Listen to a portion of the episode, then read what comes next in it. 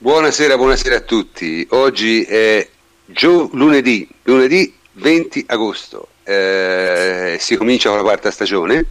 Siamo di nuovo qui a parlare di calcio, appena reduci dalle vacanze, eh, tutti un po' stanchi, un po' diciamo frustrati da, dalla fine de, de, delle vacanze, come, come, sempre capita. In ogni caso, eh, ci siamo lasciati con alcune notizie importanti di calcio e ci ritroviamo con altre notizie importanti di calcio, sia che riguardano la Juve sia che riguardano le altre squadre. Io vorrei però cominciare prima con eh, le condoglianze di tutto lo staff alle vittime di Genova perché è, è, un episodio che mi ha colpito molto. Io sono molto legato a Genova per motivi sia familiari sia eh, personali, diciamo e, e quel ponte lì l'ho fatto tante volte, più di cento volte sicuramente. La prima volta nel 1977 e già nel 1977 faceva paura. Comunque, detto questo, eh, è stato un episodio orribile. Eh, l'orribilezza diciamo, dell'episodio è stata superata soltanto dall'orribilezza delle reazioni. Io sto per dire una cosa che forse ai nostri ascoltatori non piacerà, ma non me ne porta niente, lo dico lo stesso. Eh, il discorso è chi in questo momento governa sta agitando la piazza. E il problema è che quando agiti la piazza eh, a volte la piazza poi si ritorce contro di te in parole povere quando quelli che li hanno votati si accorgeranno di che all'occhi sono vorranno la loro pelle. E toccherà alle persone di buon senso cercare di salvargliela come sempre Detto questo, detto questo, cominciamo a parlare subito di calcio e introduco eh, come sempre i miei complici a partire dal plenipotenziario Antonio Corsa. Ciao Antonio. Ciao prof, ben trovati a tutti. Eh, Enrico Ferrari, ciao Henry. Buonasera a tutti. E Davide Terruzzi, ciao Davide. Buonasera prof, ciao a tutti, ben ritrovati. Davide. Davide, non ti abbiamo sentito? Sì, sì, ha salutato prof, ha salutato. Ah, ok, perfetto. Allora, eh, diciamo, detto questo si può cominciare subito. C'è Antonio che voleva dire due parole sui social, sulla nuova chat, su, insomma, le solite cose che fa lui. Antonio. Sì, sì, rapidamente, rapidamente. Allora, la novità, non so se tutti gli ascoltatori uh, si sono già uh, registrati, eccetera, è la chat che abbiamo creato come gruppo Ateralbus. La trovate su Telegram. Telegram è un programma eh, per cellulari, anche desktop volendo, eh, alternativo a WhatsApp. Eh, secondo noi è anche più, più bello perché permette alcune funzioni, tra cui ad esempio questa, la creazione di questa chat qui eh, la dovete usare, la potete usare per interagire con lo staff, quindi vi preghiamo non di eh, scriverci mare di commenti perché siamo già a 810 membri in questo momento, quindi non vorremmo diventasse un qualcosa ehm, inutilizzabile no? con 1000-2000 messaggi al giorno che uno va e li salta direttamente, non servirebbe a nulla. Quindi quella utilizzatela per, per delle richieste veloci, dei feedback per chiarimenti con lo staff, eh, anche per commentare volendo live i nostri podcast come in questo momento. Eh, e quindi se volete potete anche silenziarla perché poi alla fine saranno un bel po' di messaggi al giorno. Però volevo dire, volevo rispondere anche ad un'osservazione che ci ha fatto eh, proprio in quella chat oggi Mike Fiusco che saluto. Ehm, proprio sullo spam. Allora, noi ci siamo organizzati in questo modo. Questa è la chat, diciamo, pubblica dove eh, ci saranno un bel po' di messaggi. Ovviamente non dovete necessariamente seguirli tutti, voi vi collegate in quel momento, interagite, do- domandate quello che volete, eccetera. Poi noi abbiamo anche un canale eh, Telegram, si chiama canale ateralbus.it, dove noi eh, possiamo soltanto, tra virgolette, lo spam, cioè quando facciamo un articolo noi ci mettiamo il link a quell'articolo, quando eh, c'è il, la radio noi mettiamo delle notizie sulla radio eh, lì, quindi noi vi consigliamo quello di lasciarlo con le notifiche ehm, accese in modo da poter essere sempre aggiornati eh, su, su, quelle che sono le novità del sito, ma volendo potete fare anche un'altra cosa perché noi allo stesso modo utilizziamo in maniera molto minimal, molto tranquilla anche il canale su Twitter, il profilo su Twitter, quindi vi consiglio anche lì di attivare le notifiche per il cellulare. Se voi andate sul, sul nostro account Twitter c'è la possibilità di, tra le impostazioni di attivare appunto le notifiche sul cellulare. Se voi le fate vi arriva nel menu a tendina no, del, del, cellulare proprio la notifica quando possiamo qualche cosa. Anche lì lo facciamo molto raramente e soltanto quando stiamo pubblicizzando qualche cosa che abbiamo fatto. Quindi questo è il modo migliore per, per essere sempre aggiornati su quello che facciamo. Noi non, non, non facciamo tanto spam, non, non siamo eh, invadenti, eccetera. Quindi semplicemente potete scegliere un canale e seguirlo, quelli ufficiali, e siamo molto, molto tranquilli. Tutto qui. Bene, bene, perfetto. Allora, mh, detto questo, eh, direi di cominciare a parlare decisamente di calcio e, e, la parola tocca di nuovo a Antonio, perché Antonio ha pubblicato sul nostro eh, sito lateralbus.it eh, un, un articolo, diciamo, francamente io ho sentito raramente Antonio esprimersi in modo così entusiastico pubblicamente. Ogni tanto lo fa, lo fa in chat, in privato con noi, ma pubblicamente insomma è sempre molto più contenuto. Invece questo articolo è veramente entusiasta. No? Che cosa dici sostanzialmente? Ma prof, guarda, io eh, innanzitutto entusiasta perché abbiamo un giocatore che è un marziano e non ce ne siamo ancora resi conto, probabilmente ce ne renderemo conto col tempo, ma Cristiano Ronaldo è un giocatore di una categoria completamente differente a tutti gli altri calciatori della Serie A, è così bravo, eh, non è un'esagerazione. Eh, quindi eh, diciamo che già averlo in campo eh, condiziona parecchio. Io ho visto un, un, paio di azioni dove, cioè, innanzitutto era costantemente raddoppiato, ma alcune situazioni in cui era triplicato e quadruplicato addirittura. Era una contingenza probabilmente dell'azione, ma diciamo che non se lo dimentica nessuno. Questo crea ovviamente degli spazi, delle possibilità a tutti per mettersi in mostra, e è quello che dobbiamo cominciare a fare. Eh, io ho visto una bella mezz'ora iniziale, la partita non l'ho vista live, me la sono persa per motivi di lavoro, poi l'ho recuperata, quindi l'ho vista con calma, che è una cosa che non faccio mai, perché io eh, la vedo sempre live e mi fido delle impressioni live. Non faccio analisi tattica, quindi per questo posso, tra virgolette, permettermelo. Eh, però rivedendola, effettivamente ti accorgi di tante piccole cose che magari live non noti perché mm. eh, sei più preso dall'aspetto emotivo, quello del risultato, eccetera. Eh, a me è piaciuto molto eh, come Allegri ha scelto di affrontare il Chievo, che eh, l'ha fatto in una maniera decisamente offensiva, molto offensiva, perché poi ci sono tanti pregiudizi no, su Allegri che vabbè, li, li, combattiamo da, da, anni, ma ha scelto una formazione molto molto offensiva. Eh, finalmente io ho visto una Juventus che palleggiava, ha palleggiato benissimo, tantissimo, faceva girare la palla con, con calma, eh, perché la Juventus è una squadra, la Juventus di Allegri fino eh, l'anno scorso era una squadra che viveva di strappi, cioè prendi, sembrava eh, fosse palla avvelenata, prende un uh, palla a un centrocampista subito, boom, la verticalizzazione o la giocata immediata. Non c'è quasi mai stata da parte della Juventus la volontà invece di gestire non solo i tempi del gioco, ma anche proprio il palleggio.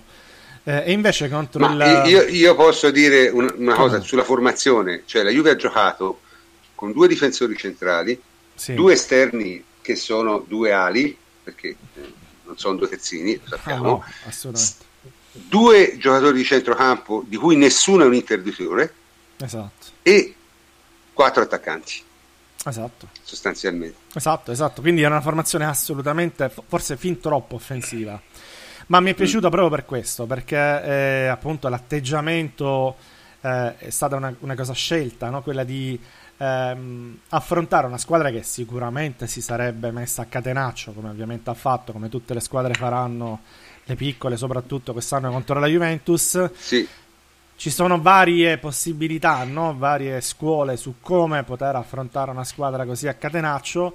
La Juventus quest'anno, almeno nella prima mezz'ora iniziale, almeno prima che poi la partita prendesse quella piega brutta che ha, pie- che ha preso grazie ai due gol subiti e lì eh, diciamo che va a puttane tutto il tuo programma. Ne, parliamo tattico. dopo. Eh, no, ma dico, lì tu, tutto quello che ti hai preparato va in secondo piano e devi portarlo a casa, no? Sostanzialmente. Però io prendo la prima mezz'ora che è stata proprio preparata e secondo me la Juventus ha, ha scelto di gestire quella, quella fase lì eh, in larghezza, cioè mettendo eh, la squadra molto larga, che è forse il, il metodo migliore per stanare le difese eh, statiche, no? le difese a catenaccio proprio delle avversarie, ha fatto girare da una parte all'altra benissimo il pallone, eh, ha utilizzato gli esterni, cioè quello che dicevi tu, la Cancelo e Quadrato a destra e Sandro e Costa a sinistra, per uscire bene dal pressing. Eh, ha accentrato molto spesso, eh, spesso e volentieri, i due esterni alti, ovvero Costa e Quadrado, che si inserivano in mezzo per lasciare lo spazio poi ai tra virgolette terzini di salire. Eh, e quindi questo ha creato una formazione che non so come definirla con i numerini 4-2-3-1 no, lasciamo perdere, non lasciamo perdere, non servono a nulla, ma era da vedere proprio meravigliosa perché sfruttava tutta l'ampiezza e poi davanti avevi due giocatori come Cristiano Ronaldo e Dybala che sono dei mm, giocatori che eh, alla lunga saranno determinanti ovviamente per il campionato. Sono due che segnano tantissimo, che vedono la porta, che fanno eh, un lavoro di rifinitura fenomenale.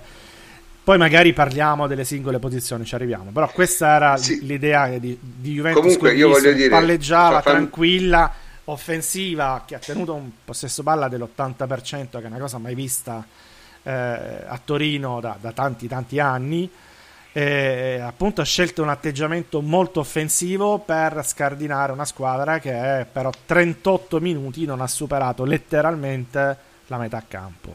Una, io non Ma... so se ho mai visto una Juventus dominare così e siamo ad agosto, 18 agosto, prima partita, 7 giorni di allenamento, io vi ricordo questi, questi dati che sono mostruosi e già si vede una squadra che ha creato nel primo tempo, in questi primi 30 minuti, 5-6 occasioni da gol. C'era un rigore su Cancelo, c'era il gol segnato da Chedira. Insomma, abbiamo creato tantissimo. Eh, se queste ma sono sai, le secondo premesse... me, secondo me, comunque, qui dicono giustamente i nostri ascoltatori: dicono ma il Chievo è di basso livello. Sì, ma il Chievo, quel tipo di gioco lì, è, lo sa fare meglio di tutti in campionato. Eh. Il Chievo è di basso livello, però intanto è una squadra che arriva a metà cioè, classifica o quasi. Sì, di solito, sempre perché, perché a, il eh. discorso è perché com- come cioè, sono bravi non è che, non è che rendere, il Real Madrid ogni settimana queste sono le a rendere brutte le partite come ci riesce il Chievo nessuno ci riesce eh. Cioè, no, ma, veramente ma, bravi. Ma guardate, il problema della Serie A, il problema della Serie A da affrontare è proprio per la Juventus, intendo, per le squadre così forti, così nettamente più forti delle altre, è proprio affrontare squadre chiuse, che è difficile per chiunque. Questo non vuol dire che sia impossibile da battere, perché li battiamo 90, no, 90 volte su, no, su 100, quindi... Eh, però è difficile perché eh, devi fare qualcosa di diverso, ecco, non, non, non basta semplicemente andare eh, allo scontro muro contro muro, devi provare qualcosa di diverso. La Juventus in questa prima partita dell'esordio ha provato a palleggiare, ha provato a far girare bene la palla sugli esterni, ha provato ad accentrare gli esterni, ha messo tanta qualità in mezzo al campo perché avevamo Pjanic, eh, Costa, Quadrado, Ronaldo e Dybala nella zona centrale del, del campo ed è qualcosa che insomma poche squadre al mondo possono, se la possono permettere. Se continuiamo a fare questo, a tenere questo atteggiamento e anche questa impostazione, non lo faremo in tutte le partite ovviamente, eh, questo è scontato, ma se continuiamo a farlo, a lavorarci e a trovare i giusti meccanismi, perché abbiamo ancora dei difetti, con questa qualità in campo, beh insomma, ne vedremo delle belle. E questa è la prima mezz'ora. Poi c'è l'altra ora, giusto Davide? Eh, poi c'è stata l'altra ora che diciamo che alla fine ce la siamo cavata egregiamente, anche perché il secondo certo. tempo sostanzialmente è stato un bombardamento. Eh, sono state tantissime occasioni e solamente un Sorrentino che si è superato in diverse occasioni, un mix tra sfortuna e cattive scelte ti ha, ti ha portato a una situazione eh, delicata perché comunque poi dopo quando inizia il campionato eh, tutt'altra roba rispetto al calcio estivo e al, e, e al precampionato. Cioè, e quindi subentra anche un, un aspetto emotivo. La Juventus in questo è stata molto brava a reggere senza grossi problemi.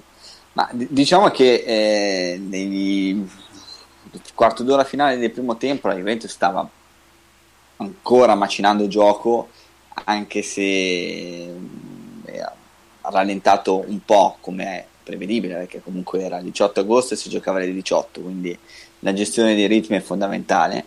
Eh, diciamo che c'è stato un eccesso di fluidità in qualche occasione, nel senso che Costa si accentrava troppo anche, eh, normale, nel senso che si devono ancora conoscere, questo ha ripetuto Allegri sempre e lo ha ripetuto anche il giorno precedente la partita con, con il Chievo, nel senso che comunque si devono conoscere, adeguare tutto e diciamo che c'è stato qualche piccolo problema con il pressing. Eh, Chievo è sceso una volta nel primo tempo e ha fatto gol e l'abbiamo concesso un po' troppo facilmente. Diciamo che le uscite, le spiego meglio nella, nell'analisi tattica sul sito ovviamente, non sono state eccezionali perché sembrava che um, alcuni giocatori andassero un po' troppo da soli, tipo Douglas Costa, così come Pianice che dire, che hanno sempre la tendenza ad attaccare troppo uh, il portatore di palla lasciando la squadra un po' sfilacciata e sul gol, vabbè, Quadrado lascia crostare troppo facilmente, si perde, Bonucci si perde l'uomo in aria ed è 1-1 eh, a inizio della ripresa i problemi sul pressing sono emersi con, um, con, maggiore frequenza, anche perché noi abbiamo rallentato ancora un po' di più, eh, siamo stati un po' frenetici in alcune occasioni e non abbiamo pareggiato con la tranquillità e la lucidità della prima mezz'ora, cioè facendo girare tranquillamente il pallone senza una manovra U, ma comunque cercando il cambio campo per sfruttare eh, le, avanzate dei, dei terzini e, e, ci siamo fatti trovare impreparati, ci siamo allungati, sfilacciati troppo e siamo stati puniti con, con quella giocata che il Chievo ha cercato per tutta la partita quando ha avuto il pallone, cioè veramente poche volte, ovvero cambio campo e cioè, l'uno contro uno Giaccherini Cansero.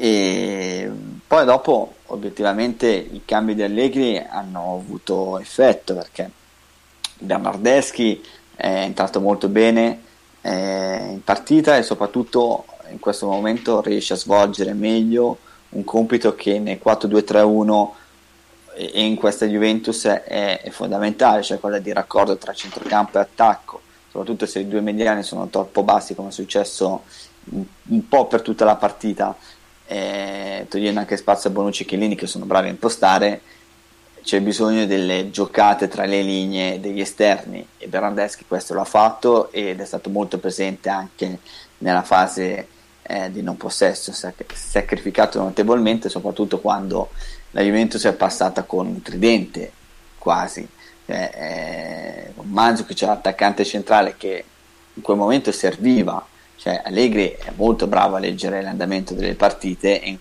quel momento si difende e non esce dalla propria area di rigore, avere un centravanti fisico su cui appoggiarsi, eh, che tante volte nel primo tempo magari si poteva cercare un cross, ma in aria non sempre eravamo presenti. Avere Manzukic un punto di riferimento ti ha aiutato.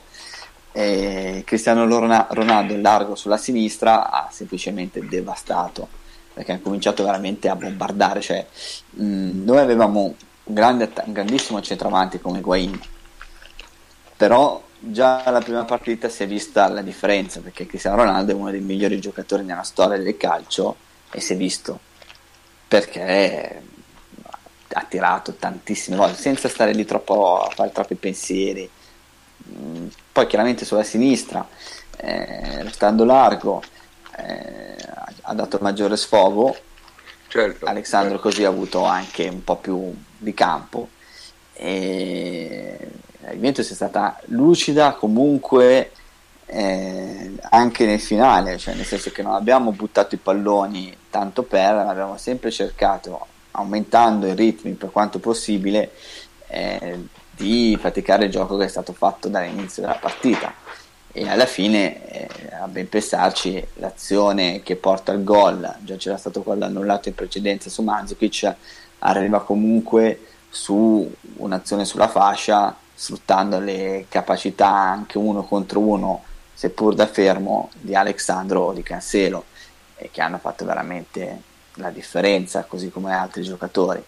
E quindi sostanzialmente Allegri anche nell'ora di gioco successiva per mezz'ora può essere ovviamente contento. La Juventus deve leggere un po' meglio il momento della partita, nel senso che se sei in difficoltà dal punto di vista atletico o non sei al massimo anche della concentrazione e questo ci sta, devi sapere anche per certi frangenti abbassarsi, non uscire in pressing alto, isolato, perché se non avessimo fatto quegli errori lì la partita sarebbe finita 2, 3, 1, 4, 1, cioè nel senso non ci sarebbe stata neanche l'occasione del rigore. Probabile. Comunque io volevo dire che bisogna sempre ricordarsi che siamo al 18 agosto, eh? 18 agosto, sì, 32 sì. gradi, ore 18 del pomeriggio, insomma, mh, mm, ci sono, secondo me la Juve ieri è andata un po' piano, un po' lentamente, ma se accelera un minimo non c'è, non c'è squadra in, in, Italia che la possa tenere. Mm, io non ne vedo, insomma, ecco. Comunque, eh, veniamo ora al protagonista dell'estate, che è stata un po' l'epistassi di Henry, no? eh, lo stavo per dire, prof, mi hai anticipato. Eh, perché anticipato. insomma, te hai visto esordire Ronaldo, immagino tu abbia sì. consumato sette pacchetti di fazzoletti di carta. Sì. Beh, sì, sì. Eh? Ah, Come allora, l'hai visto? Come l'hai io, visto? Io direi due cose. Allora, su Ronaldo dico che lui ha tirato sette volte in porta e ha fatto tutto da solo eh, quindi significa che quando riusciremo anche a dargli qualche, a, cioè la squadra riuscirà a dargli qualche palla, eh, ci divertiremo parecchio. Eh, questa è la prima cosa che mi viene da dire, nonostante sia mh, assolutamente d'accordo con l'analisi fatta da Antonio eh, nell'articolo. Eh, poi, eh, la, diciamo, cosa, cosa, ha detto questa prima partita? Secondo me, eh, come sempre, io parto sempre dalla, come tutti gli anni, parto sempre dall'analisi del mercato. Eh, l'anno scorso ehm, il mercato non mi era tanto piaciuto. Perché? Perché eh, io credo che la Juve abbia un obiettivo, deve avere un obiettivo, che è quello di migliorare anche la proposta di gioco. No? Io credo che il mercato fatto l'anno scorso non eh, non era un mercato che eh, consentiva alla Juve di migliorare il gioco, perché erano fa- fatte, stati fatti degli errori di valutazione, secondo me, su alcuni giocatori, eh, e diciamo che eh, è stato così. Uh, poi la Juve comunque vince uguale perché i risultati della Juventus sono difficili, difficili da migliorare. Cosa può migliorare la Juve? Il gioco, la proposta di gioco. Finalmente cosa si è visto in questa prima partita? Eh, si è visto che se hai Bonucci e due eh, calciatori, due terzini con grandi proprietà di palleggio, grandi proprietà tecniche, eh, gli avversari eh, la, la, hanno coperta, la coperta corta perché se ti vengono ad attaccare sugli esterni tu esci con Bonucci che lancia su Douglas Costa a 60 metri, se chiudono in mezzo tu esci con il dribbling di Cancelo o l'accelerazione di, di Alexandro eh, eccetera, eccetera, eccetera. Io credo che eh, la Juve abbia ampi margini di miglioramento per quella che è la gestione della, della palla e della fase offensiva. Eh, qualche nota negativa sicuramente c'è del duo di centrocampo che ehm, alla fine non lo vedo così performante contro squadre magari di un livello diverso rispetto al Chievo. Però questa è una Juve che gioca un calcio finalmente eh, tecnicamente di altissimo livello eh, e la squadra mi pare equilibrata. Quest'anno il mercato ha inserito quattro titolari, l'anno scorso uno, anzi uno eh, che è Douglas Costa che poi ha fatto il titolare solo nel finale di stagione. Eh, queste secondo me sono cose importanti da sottolineare per quello che ci aspetta per la stagione. La Juve è, è una squadra con uh, un giocatore incredibile davanti e dei calciatori che devono imparare anche a trovarlo. Questo ha detto secondo me la prima partita, oltre alla differenza tecnica alla differenza tecnica mostruosa che si è vista. Ricordiamo, eh, vabbè, l'avete anche detto voi, che il campo a Verona eh, non è un campo facile, eh, se il Chievo non lo penalizzano e non succedono altre cose, non sarà un campo dove andare a far punti per le grandi squadre. quindi si era messa male la Juve. Sì, ecco, sì, non, non, non l'è mai stato, però dico se non succede che gli danno punti di penalizzazione, adesso non so come è messa quella faccenda lì, eh, io credo che la Juve, che, cioè che quello sarà un campo difficile per tutti, perché eh, il Chievo alla fine si è, difeso, si è, difeso, anche abbastanza bene, stretto, le due linee mm. molto vicine, eh, eccetera, eccetera. Basta ricordarci la fatica cane che abbiamo fatto l'anno scorso noi eh sì, sì, sì, ma anche, sì, ma anche lo stesso Napoli. La fatica, la fatica cane io, io, a creare Chievo, occasioni, non tanto a vincere, a creare mm, occasioni. Sì, sì, sì, a creare occasioni. Io, io la partita con Chievo a Verona sono per me un incubo ricorrente, perché tra che il campo è veramente brutto. Eh, il Chievo è una squadra che veramente riesce a ridurre la gara a episodi nel modo più assoluto. Eh, insomma è una partita che io di solito sono contento di essermela tolta, ecco, perché veramente una, la partita tra tutte le, le, le, 38 che facciamo è quella che detesto di più, perché Chievo, poi fuori casa il Chievo diventa un'altra squadra giocabilissima, ma lì è veramente ti, ti, ti massacrano proprio.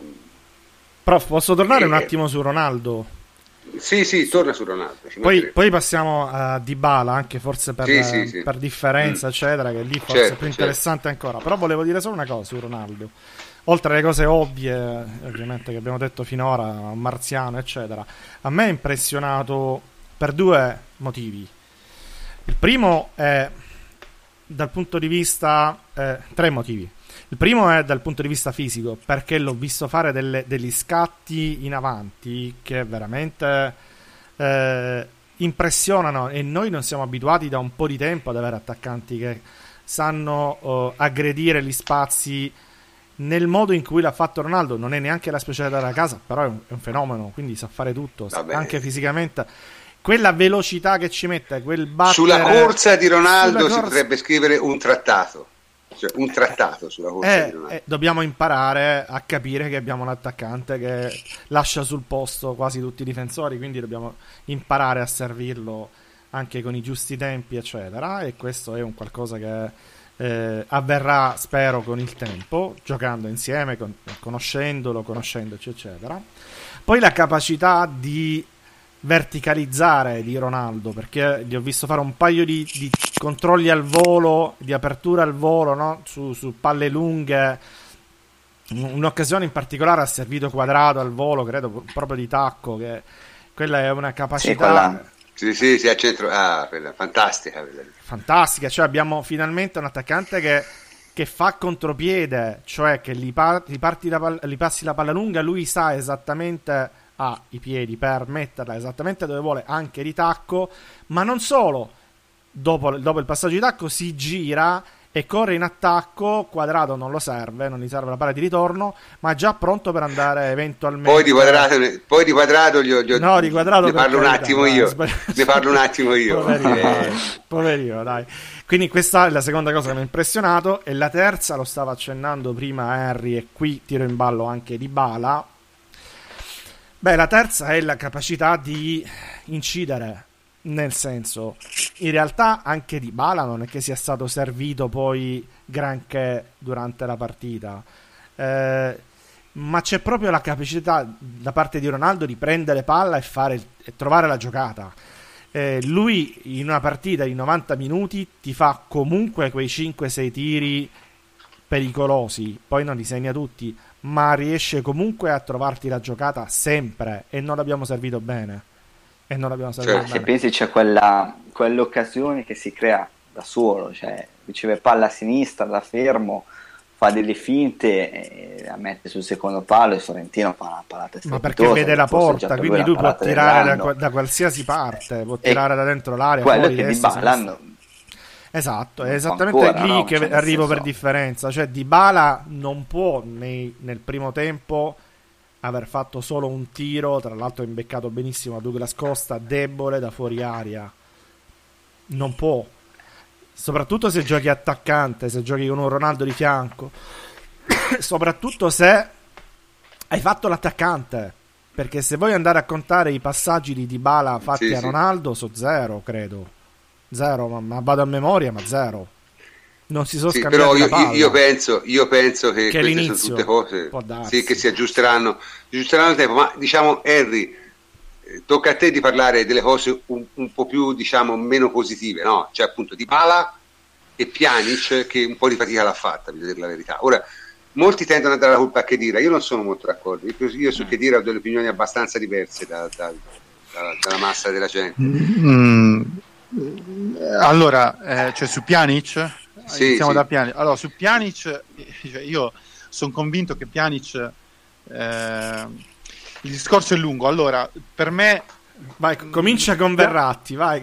No, no, no, mi stanno ancora cercando. Mi stanno ancora no, cercando, vai. No, in, rea- in, realtà due anni fa, quando è arrivato Pjanic, Allegri eh, prima l'ha provato eh, al posto di Pogba mezzo sinistro, poi ha visto che non era assolutamente cosa e eh, siccome Pjanic ha una caratteristica particolare, finisce sempre l'azione quasi sempre l'azione offensiva al centro del campo, che lui parta da terzino o da centravanti, lui finisce al centro del campo. Quindi Allegri eh, ha pensato che il ruolo più giusto per lui, viste le, comunque le qualità tecniche e eh, il fisico, fosse quello di fare il regista a tutto campo.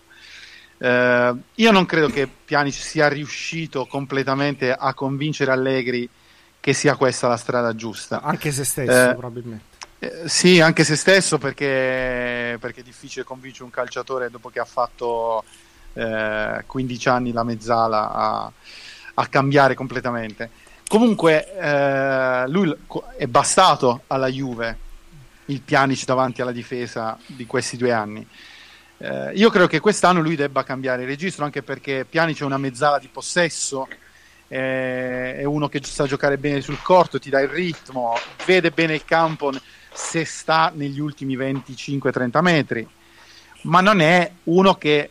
Eh, quello vuol vede... dire Verratti, eh, lo specifico, non, sì, era, sì, una, esatto, non era, un sì. paragone come, come sì, valore ovviamente. Assolutamente. Era una provocazione. Eh, e quindi eh, se Pjanic lo porti a ridosso dell'area di rigore a fare quello che lui ha sempre fatto, probabilmente riusciremo a, eh, ad avere un calciatore eh, in più, diciamo, no?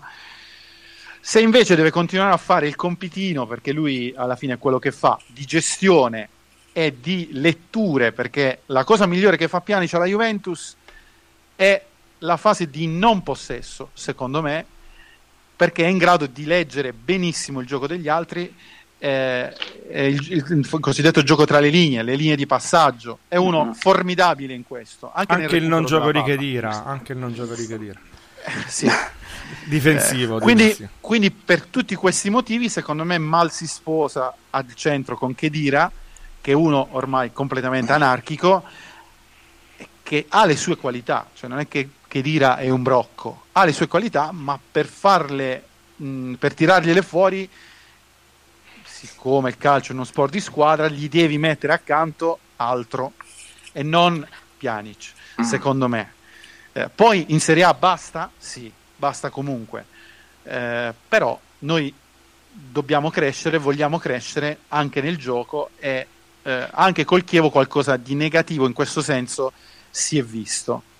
Eh, su Di Bala una cosa, scusa, posso allora dire una cosa su, su Pjanic? Sì, sì, dopo, cioè, dopo. Che comunque, al di là di tutto, eh, concordo ovviamente con te, Pjanic deve migliorare la varietà dei colpi a disposizione. Cioè, lui gioca troppo spesso sul corto e troppe volte fa sull'attaccante che accorcia. Cioè, lui deve Su aprire anche tante volte il gioco ad avere la sventagliata, certe volte deve leggere un po' prima i movimenti anche in conto della punta e la giocata tra le linee con quelli che sono chiamati i passaggi laser, no? nel senso quelli mm-hmm. che passano tra le linee. Eh, Bonucci questo lo sa fare meglio, no? E lui qua deve crescere, comunque ha, ha le potenzialità per farlo. Anche una, un'apertura di 25-30 metri per uh, cambiare il lato. Eh, Emre Khan è entrato, l'ha fatto, Pjanic lo può fare. Invece noi comunque mh, mm, siamo andati troppo sul corto e, e lui ha questa potenzialità per farlo. Poi chiaramente se ha un giocatore che lo protegge può alzarsi e lì deve essere anche un po' più incisivo e lì può giocare maggiormente sul corto. Però quando tu ricevi palla nella nostra, e parlo della fase di costruzione del gioco, lì lui può essere molto più incisivo perché deve essere in grado non solamente di proteggere la palla e saltare coi dribbling o giocando sul corto, ma tante volte anche proprio verticalizzando, perché abbiamo gli esterni che tagliano, anche Douglas Costa è uno che taglia tanto dentro al campo, e attacca la profondità, Ronaldo lo fa molto di più rispetto a Higuain e quindi devi dare la palla e idem quadrato si è buttato anche lui qualche volta nello spazio insomma in questo piano ci deve, deve, deve essere un pochettino meno soldatino un pochettino eh. meno preoccupato della fase eh, difensiva deve, esatto, Guarda, deve c'era, c'era, cioè... c'era, un'azione che io ho, ho, ho proposto nell'articolo che mi, sembra, mi, ha, mi ha fatto impressione proprio perché si vede. Pjanic, se vedete tutta l'azione dalla telecamera di Pagno, che ringrazio, formidabile sempre come contributo. Eh, Pjanic parte da dietro perché no, eh, si, si, sgancia in avanti, eh, arriva sulla tre quarti la mattonella sua, come diceva prima Henry, perché da lì non si schioda, e poi si ferma, cioè invece di eh, andare, entrare dentro l'area che è libera, si ferma, si gira, torna indietro, fa tre passi indietro e poi riscatta subito indietro Mm, così non serve a niente.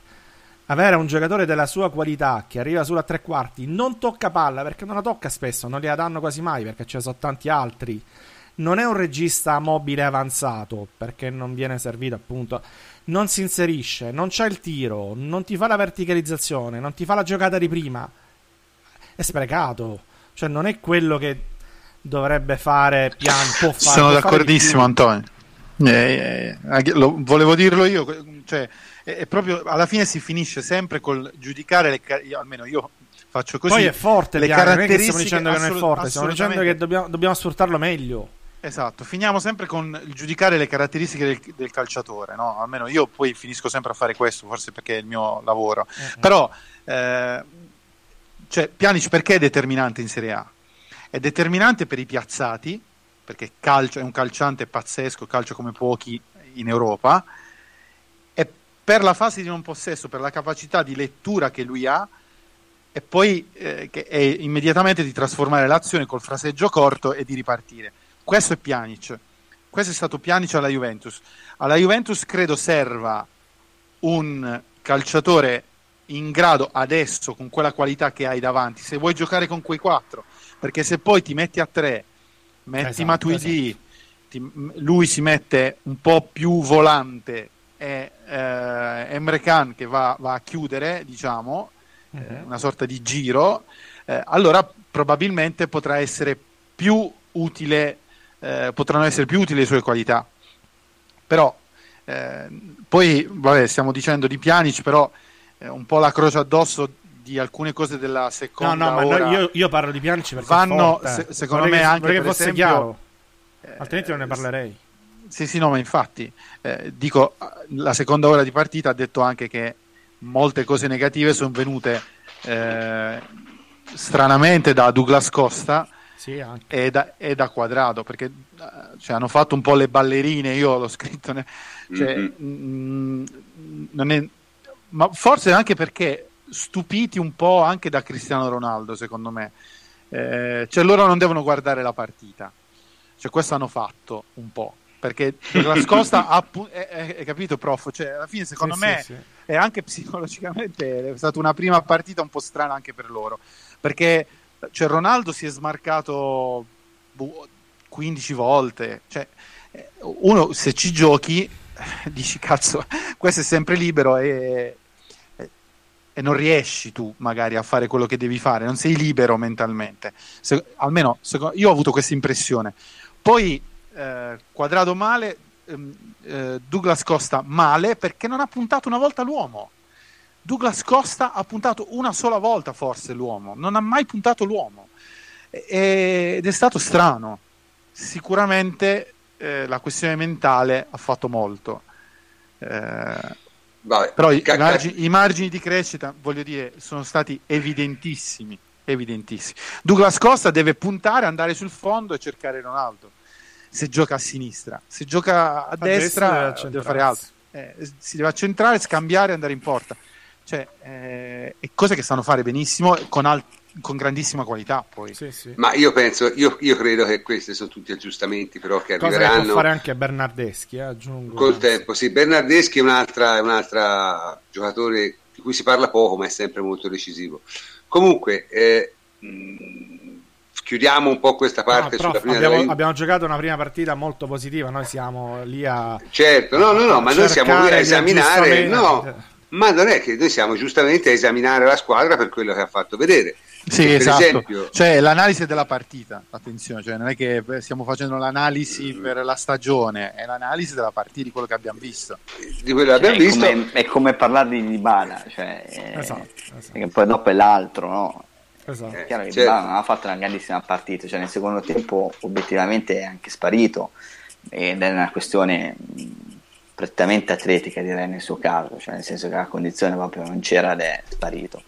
Eh, chiaramente Allegri, siamo un po' tutti memori di quello che è successo con la Lazio a marzo all'Olimpico, giocatore che ti può inventare la giocata in qualsiasi situazione, in qualsiasi momento della partita non lo togli eh, però nel primo tempo è nel primo tempo che lui deve fare un po', un po di più eh, ci sono stati momenti in cui si sono pestati un po' troppe volte i piedi con Quadrado lì sì. devono intendersi un po' di più anche Posso... perché comunque quest'anno ha un terzino un po' diverso cioè sì. Quadrado è uno, è Canzino uno che ti può dare ampiezza ma ti può anche cioè, tagliare Di Bala deve giocare in aria campo, eh. ragazzi io sono d'accordo Bala, con Antonio Poi... chiaramente deve giocare cioè nel senso se tu hai Ronaldo che si allarga e, Ronaldo ha questa tendenza comunque ad allargarsi per poi dopo accentrarsi.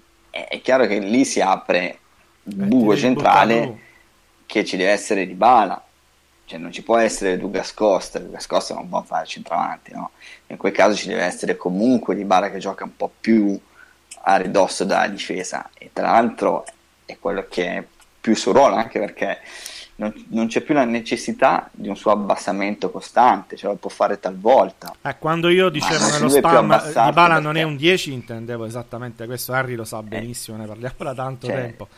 Non vuol dire che non è, è un 9,5 se vuoi dire. È un 9,5. Eh, Deve farlo un pezzo, cioè è un attaccante bravissimo, fenomenale nella fase di rifinitura. E deve fare quello, si deve creare l'occasione come fa Cristiano Ronaldo o sfruttare il movimento di Cristiano Ronaldo e degli altri e andare a crearsi l'occasione e rifinirla. Allora, lui è io, fenomenale. Scusa, scusa è un fuori classe. Sì. Tra l'altro, il miglior di Balla, forse l'abbiamo visto in coppia con Mandzukic. Esatto. Perché è uno che comunque allunga la difesa, no? E quindi esatto. c'aveva spazio lui. E lui deve capire che adesso ha un centravanti atipico e quindi comunque lo spazio ce l'ha e lì deve essere molto più incisivo lui e, e, e vedere quello che fa Ronaldo, cioè dai migliori in palla, cioè questo prendeva la palla e tirava, se le creava da sole le occasioni. E anche Di Bala lo può fare. Meno perché è sì, meno forte tra l'altro l'ha, l'ha anche fatto in dei momenti eh. cioè, non è che non l'ha mai fatto l'ha anche fatto. Ma, ripeto secondo, io credo che avremo un, un, quadro più chiaro quando, quando diciamo saranno tutti in forma settembre-ottobre sì, ottobre, diciamo. Ottobre. Su, su Dybala volevo dire una cosa, io sono d'accordo con Antonio. Eh, io credo che le, le, difficoltà che lui ha avuto, perché secondo me con la palla non ha fatto una brutta partita, senza palla un po' meno, eh, sono state appunto eh, dovute al nuovo modo esatto. di stare in campo. Esatto, esatto. Cioè lui aveva, aveva troppo campo alle spalle cioè tra lui e il primo centrocampista si è trovato molto spesso con troppa aria e quindi a volte non sapeva dove stare, se andarsela a ricucire come faceva l'anno scorso, quindi tornava perché qualche volta è venuto indietro a provare a ma rigiocare serve, con le palle. Non serve. Eh, sì, no, eh, ma però lui era abituato a fare sì, quello. Ah, so, sì, sì, nel campo non è facile, voglio dire. Poi Dico, non serve quest'anno perché c'hai Quadrato e Costa quest'anno, che giocano più esatto, centrali. Esatto, quest'anno non serve, tu devi guardare il campo davanti. C'hai Pianic che può salire. Sono d'accordo, devi andare a calciare. Devi cioè, andare a giocare attaccante, eh, gioca attaccante. Deve fare la punta, perché quello è, è un, la Juve è un 4-4-2. Io Esatto. Io credo che Mandzukic giocherà molte partite. Io questo, ho questa impressione. Beh, ha sempre giocato molte partite, quindi non vedo perché. Conti- continuerà a giocare. Cioè, Mandzukic non ha la classe di Dybala, non ha la qualità di Dybala, però al posto di Dybala se lo sarebbe mangiato quel campo con, con Cristiano Ronaldo a fianco. Poi magari non segna quanto lui, non ha la sua classe, tutto quello che vogliamo, è innegabile. Però Dybala deve metterla a frutto questa classe. Eh. Ora Tra l'altro Mandzukic si è fatto un culo della Madonna proprio per essere ah, beh, molto senza, chiari, senza, senza, palla, perché lui giocava a punta e rientrava all'improvviso e recuperava pallone, in pochi casi in cui Chievo cercava di uscire, eh. ha fatto una partita di sacrificio come al solito devastante, devastante. Comunque, per chiudere diciamo sulla partita, rimangono un po' gli esterni, di Costa abbiamo detto, il povero Quadrado, francamente, io lo sappiamo tutti che Quadrado non è un drago calcisticamente, nel senso non ha una grandissima intelligenza calcistica, quelle ha fatte nel primo tempo quando ha tirato veramente sarebbe da, da, da prenderlo a bastonate per... Il Lega Pro lo avrebbero preso a bastonate. Il Lega Pro, però, però è un giocatore secondo me che fisicamente ha degli strappi che non ha nessuno, cioè, è un giocatore che nella rosa della Juve ci sta no, diciamo, me... diciamo che se deve giocare come in questo caso accentrandosi eh, leggendo le, i movimenti dei compagni frase, eh, facendo un fraseggio è un po' penalizzato non è il suo gioco lui quando deve ragionare purtroppo si perde in termini calcistici ovviamente però, ad esempio, sempre con questo modulo io lo vedrei molto bene al posto di, di Cancelo, invece come alternativa mm. terzino da dietro che viene via. Sì, e volevo parlare un attimo una sola però... cosa, quindi andare sul fondo. Per esempio, Sandro e Cancelo secondo me hanno giocato molto bene. Cancelo l'hanno messo in croce perché si è fatto uccellare da Giaccherini, però Giaccherini quel movimento lo fa bene, eh, devo dire, cioè, l'ha, l'ha, sempre fatto bene quel movimento di Ciapa. Ci ha guadagnato tanto su quel movimento. Oh, non e... solo, non solo, poi diciamola tutta perché L'alternativa è De Sciglio. De Sciglio si è fatto uccellare due settimane fa, una settimana fa, anche molto peggio. Eh, o, o, diciamo che calcio d'agosto, o comunque non è che l'altro sia eh, gentile. Mm-hmm. Cioè, a questo punto preferisco sempre, sempre Cancelo che almeno no, ti Cancelo, Cancelo sicuramente è un giocatore di qualità tecnica superiore alla media. Eh. Questo Mm, questo si è visto anche Ser- anche atleti, anche atleti, anche atleti bravo sì, bravo sono d'accordo lui abbina le due cavallo. cose sì, e, e, poi si è visto Sandro che ha smesso di essere il cugino scarso dell'anno scorso perché veramente ci ha fatto ricordare come mai la Juve l'ha comprato Sandro ha giocato secondo me una grandissima partita veramente una grande partita sono d'accordo era, era, era tanto tempo che non lo vedevo giocare tra i migliori tra i migliori eh, decisivo è stato decisivo eh Beh, però, però sì, sì, sì. spezzo una mezza lancia anche per lui. Quest'anno è molto più bello giocare nella Juve se sei in esterno. Eh. È un mezzo paradiso. Cioè, avere dei compagni di reparto così, la possibilità di eh, avere sempre la, la, la, corsia libera per andare sul fondo, la giocata con un compagno di grande qualità che si accentra. Ti... È bello giocare nella Juve quest'anno se sei esterno. Comunque, Cancelo, ripeto, secondo me le criticità difensive ce l'ha però boh, magari ce l'aveva anche Sandro. Io, io ripeto, io Ma... Cancelo Terzino, Cancelo Terzino lo vedo peggio che Cancelo Ala, eh. lo vedo sempre peggio che Cancelo Ala. Però eh, diciamo io, io so. prof, io, io, non sono molto d'accordo, nel senso che Cancelo ha bisogno di campo. Allora, da terzino esatto, esatto, c'ha molto campo. Io, io, credo che un, un terzino, qualsiasi terzino, se puntato da un attaccante in campo aperto, avrà sempre difficoltà eh, poi c'è chi se la cava meglio, chi se la cava peggio, e vabbè. Eh, contro Giaccherini, che è uno che il dribbling secco ce l'ha, ce l'ha sempre avuto contro qualsiasi difensore, eh, non, è, non, è, facilissimo. Con questo non, voglio, non dico che è stato, in, è stato impeccabile, Cancelo, sì, però nell'uno tu prendi un contropiede a campo aperto, eh, lì l'errore è portarselo in area di rigore. Esatto. Eh, quindi allora è quella la cosa che lui deve migliorare, perché tu te lo porti in area di rigore, il, l'attaccante dribbla, se dribbla, dribbla, cioè voglio dire, allora un conto se tu lo fai dribblare e stai fuori dall'area di rigore e magari gli fai il fallo, amen. Eh, se te lo fai in aria è, è, è un errore più grosso. Però eh, dal punto di vista difensivo credo che non lo si possa giudicare da quello che che ha fatto. Come ha detto Allegri, no. probabilmente si è, si è, un po' spento, spento dopo quel, Mm, però aveva fatto una partita incredibile fino a quel Però momento. ci chiedono un parere su Bonucci, sulla difesa in generale, ma su Bonucci. Bonucci Ma è forte, sai- ragazzi. Bonucci è forte. Ah. Punto. No, vabbè, Bonucci, ah, Bonucci- ragazzi, le qualità di Bonucci non sono in discussione, cioè nel senso, eh, eh, sono in discussione altre cose di Bonucci, ma non le sue qualità. Cioè, Bonucci è uno dei primi cinque difensori d'Europa, fine. Eh, Cioè, ma non lo è No, da ma- ora. No, ma se Cioè- il gol, il gol, voglio dire, non è colpa di Bonucci, secondo me. Cioè, io allenatore non me la prendo per primo con Bonucci, perché eh, quelli spostano la palla 50 volte, hanno tutto lo spazio per crossare e chiaramente Bonucci dove va? Io sto in mezzo, allora quello la sposta la prima, accorcio, la sposta la seconda e torno dentro, e poi salgo, e poi mi avvicino a Chiellini, e poi quello mi fa il cross, quello mi taglia dietro e prendo il gol. Cioè, voglio dire, eh, hanno avuto tutto il tempo di eh, crossare. Lì la colpa è di quadrato per me. Eh, Ma secondo me, allora, l'errore che si fa con Bonucci è considerare un difensore, l'hanno sempre fatto, è considerarlo, considerare un difensore solo per un aspetto.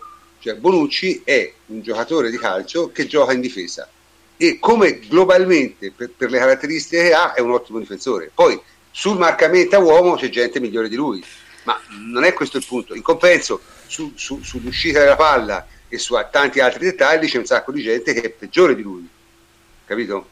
Quindi sono mm, d'accordo, però, prof, sottolineiamo anche che Bonucci eh, in anticipo è molto forte.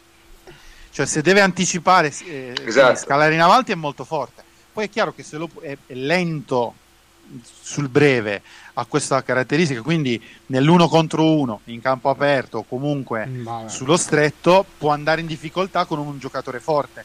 Però giocatore d'esperienza che in anticipo è fortissimo eh, e poi ha le qualità che hai detto tu anche in fase di possesso. Senti, c'è Quindi- anche un'altra caratteristica di Bonucci, cioè la capacità di farti giocare alto. Perché come diceva, come diceva Guardiola, ora lo citiamo eh, a questo proposito, ci vogliono i coglioni per stare in mezzo al campo così alto da difensore a impostare il gioco come fa eh, benissimo ad esempio Bonucci perché non lo sanno fare tutti, non tutti ti permettono di stare così alto, non è automatico, non è una questione tattica, è una questione proprio di calciatori che hai a disposizione che ti permettono di fare questa Antonio, cosa qui. Poi fai un errore, scusa. ma è chiaro, ma se tu concedi eh, questo parlo in generale, ma se tu concedi tanto campo eh, oppure eh, alla prima azione offensiva non- la squadra non è preparata, eccetera, ti prendi il gol, ti prendi anche le colpe. Ma questo non deve eliminare tutti i meriti che ti dà all'interno di 90 minuti avere un difensore con i piedi con la sua capacità di stare alti, di tenere alta la squadra, di ehm, tenere il possesso palla, eccetera, tutto quello che fa lui, il lancio che, che, che c'ha lui, la palla che ha dato a Costa, credo, eh, nell'azione del rigore poi su Cancelo è sua Sì. ed è, un mira- è una, una palla meravigliosa. Eh, quello conta all'interno di una partita, così come conta una punizione di Pjanic, così come conta una giocata individuale di Dybala, quello conta e conta tanto. Eh, Antonio, poi con- dopo, scusa, scusate, ba- Sì, basta fai- fare tante volte il paragone con quello che tu avevi l'anno scorso o quello a cui tu sei abituato. Cioè, Eh, ah, Bonucci mettiamolo con Benatia e, e Rugani a confronto e sappiamo benissimo che, come dicevi tu, lui ti permette di avere il difensore che imposta. Cioè, Rugani per fare un passaggio ci mette tre anni perché è lento con i palloni tra i piedi tante volte. Benatia non lo sa fare, gli puoi chiedere altre cose, noi gli puoi chiedere quello.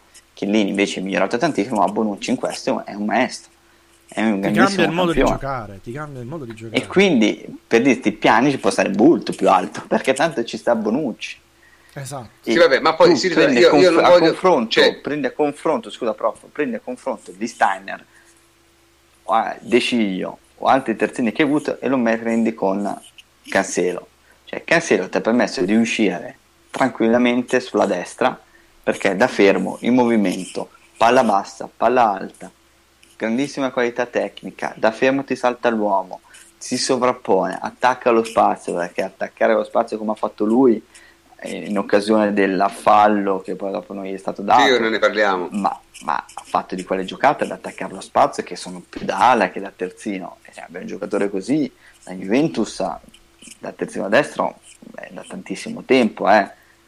forse uno promette molto molto molto bene. Ma non ce ne sono comunque in assoluto eh, tanti, eh, cioè, quindi cioè, a comunque ripeto veramente fare confronti e dici ragazzi migliorate tantissimo con eh. questi due acquisti. Eh. Comunque, ripeto, secondo me eh, la, la, la Juve quest'anno ha allargato moltissimo le opzioni di tutti i tipi, in difesa, centrocampo e in attacco. Qui mi dicono, dice, quest'anno bisogna giocare a due tocchi e non bisogna fare la difesa bassa posizionale, ma non, cioè, la puoi fare tranquillamente la difesa posizionale. L'hai fatta con Bonucci per quattro anni, che non la può fare ora. Eh, dice, ma... anzi, anzi, oggi hai giocatori per risalire il campo. Eh, eh, esatto. Esatto, eh, magari, ma magari no, no, ma tu devi fare, tu devi esattamente fare io questo concetto per cui c'hai Bonucci mai a tre dietro, altrimenti no, no, se ti serve ti metti a tre dietro proprio perché c'hai Bonucci proprio perché c'hai certo. i terzini che c'hai. Perché se ti metti dietro a tre con la qualità dei difensori che abbiamo, spegni la luce quasi sempre. Se poi riesci anche a gestire la palla bene, eccetera, eccetera, eh, perché non dovresti farlo? È un'arma in più che hai. Certo. Poi dopo la stagione è lunghissima, cioè nel senso sono 38 partite di campionato, ci auguriamo che possano essere 3 in Champions League, ci auguriamo che ci possano essere anche le altre di Coppa Italia cioè, quindi arrivi a giocare sulle 50 partite all'anno. Arriverai quindi, a un certo ah, punto che dovrai cioè, gestire anche l'energia, appunto, dovrai gestire all'interno, all'interno della, della partita. Gara, eh? esatto, sì, sì. Eh, eh.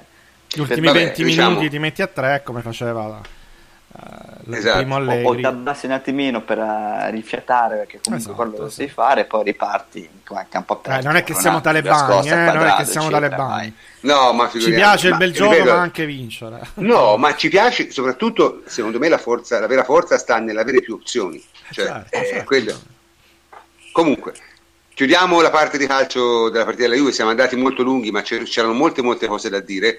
Du- due parole, Antonio, sulla nuova applicazione del VAR, ma due di numero, eh, molto no, velocemente. Di numero, perché... di numero. Allora, le... l'avrete notato, già noi ne abbiamo già parlato in realtà, quindi potete recuperarvi i podcast precedenti eh, se volete un approfondimento, ma la, la, sensazione che era stata già annunciata e ora è certezza, insomma, è che si andrà sempre più verso un uso molto più limitato del VAR. Se voi vi ricordate, quando venne introdotto l'anno scorso, in estate, ci fu eh, Nicky che disse guardate che vedrete 2 barra 3 episodi da VAR a settimana, non vi credete che ci saranno chissà quali, quanti numeri di, di, di, di episodi, saranno soltanto cose particolarmente clamorose, l'arbitro resterà sempre al centro del gioco, non si spezzetterà.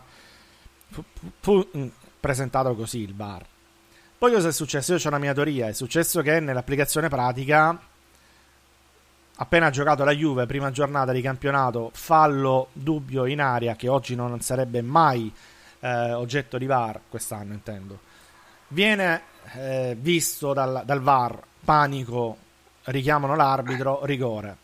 E questo mette l'asticella molto alta, cioè devi, se fischi, era un fallo, eh? però se fischi il VAR, eh, se utilizzi il VAR per quel tipo di contatto, poi lo devi utilizzare anche per altri contatti simili. Poi la seconda giornata della Juve, altro rigore io non sto dicendo che ci sia un complotto, non c'entra nulla, però se tu alzi l'asticella da subito e ogni minimo certo. contatto è da VAR, allora poi se ne sono andati che ogni contatto era da VAR. Siamo arrivati a giornate dove c'erano 5, 10, 15, 20 interventi da VAR. Durante una partita 5, 6 volte che veniva fermato il gioco per vedere, eccetera.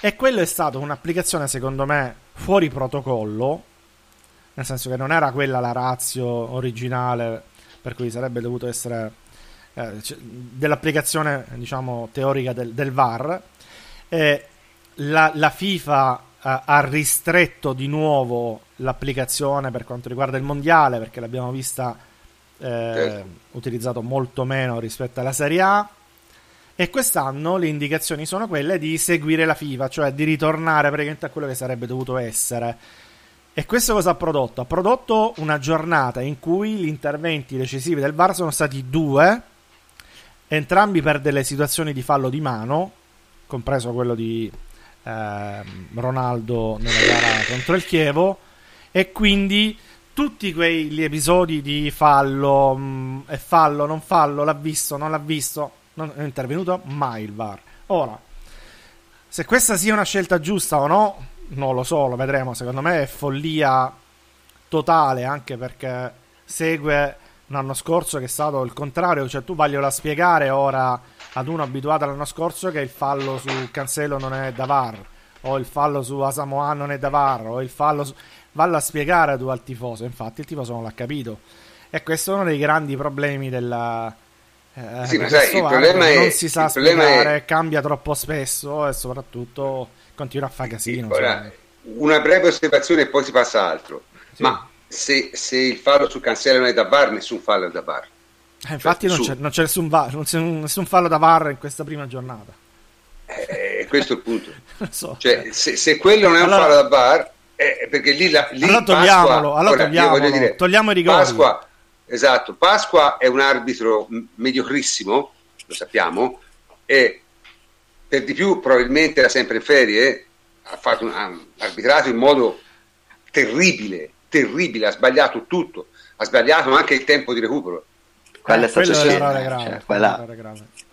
quella... è una roba scena perché ha dato 5 minuti di recupero quando nel tempo regolamentare erano stati fermi 8, 7, cioè una cosa ah, incredibile. Almeno, senso, c- almeno 5 Totale mezzo, confusione. Più tutti cambi. Anche sull'episodio del VAR è andato in confusione totale. Secondo me lui, lui ha, almeno a, a, quello che ci dicono, lui ha annullato per carica sul portiere, non per farlo. No, vabbè, io non, cre- non, credo a questo, eh, perché quello che ci dicono io ci, cre- è... io ci credo abbastanza. E compagnoni, e compagnoni eh, aveva, l'aria, che... aveva, l'aria, di una persona estremamente confusa. Non lo, non lo, possiamo dire, non lo possiamo dire. Cioè, sembrava un senior citizen che non trovava il binario alla stazione. Cioè, veramente eh, eh, era, era, era, aveva, aveva sto problema. Sì, Quindi, sì. non ci ha diciamo, capito molto, non ci ha capito molto. Diciamo, ma infatti, aveva dato gol, ma infatti aveva dato gol, tra l'altro. Sì, vada come vada, tanto la Juve Ma vince. Diciamo, prof, dicia- oh, diciamola tutta, cioè, eh, ha annullato il gol perché era la cosa più comoda da fare, perché sennò esatto. polemica. Per lui sì. Punto. Esatto. Lui sì. E, ne- e, e, non diciamo altre chiacchiere. Cioè, eh, ognuno si inventa la storia. Ha annullato il gol perché eh, lo, la, l'episodio era dubbio, c'erano tante cose che si poteva inventare, il fallo di mano di Ronaldo, la carica al portiere, portiere a terra, portiere a terra aspettato, portiere a terra che tra l'altro tutto. non comporta la siccome c'erano tutte queste minchiate da eh, dire da solo. per me quello è gol perché falli io non ne vedo. Anche sarebbe stato dove... bellissimo avere Mazzara in quel momento a posto di Allegri che sarebbe esploso.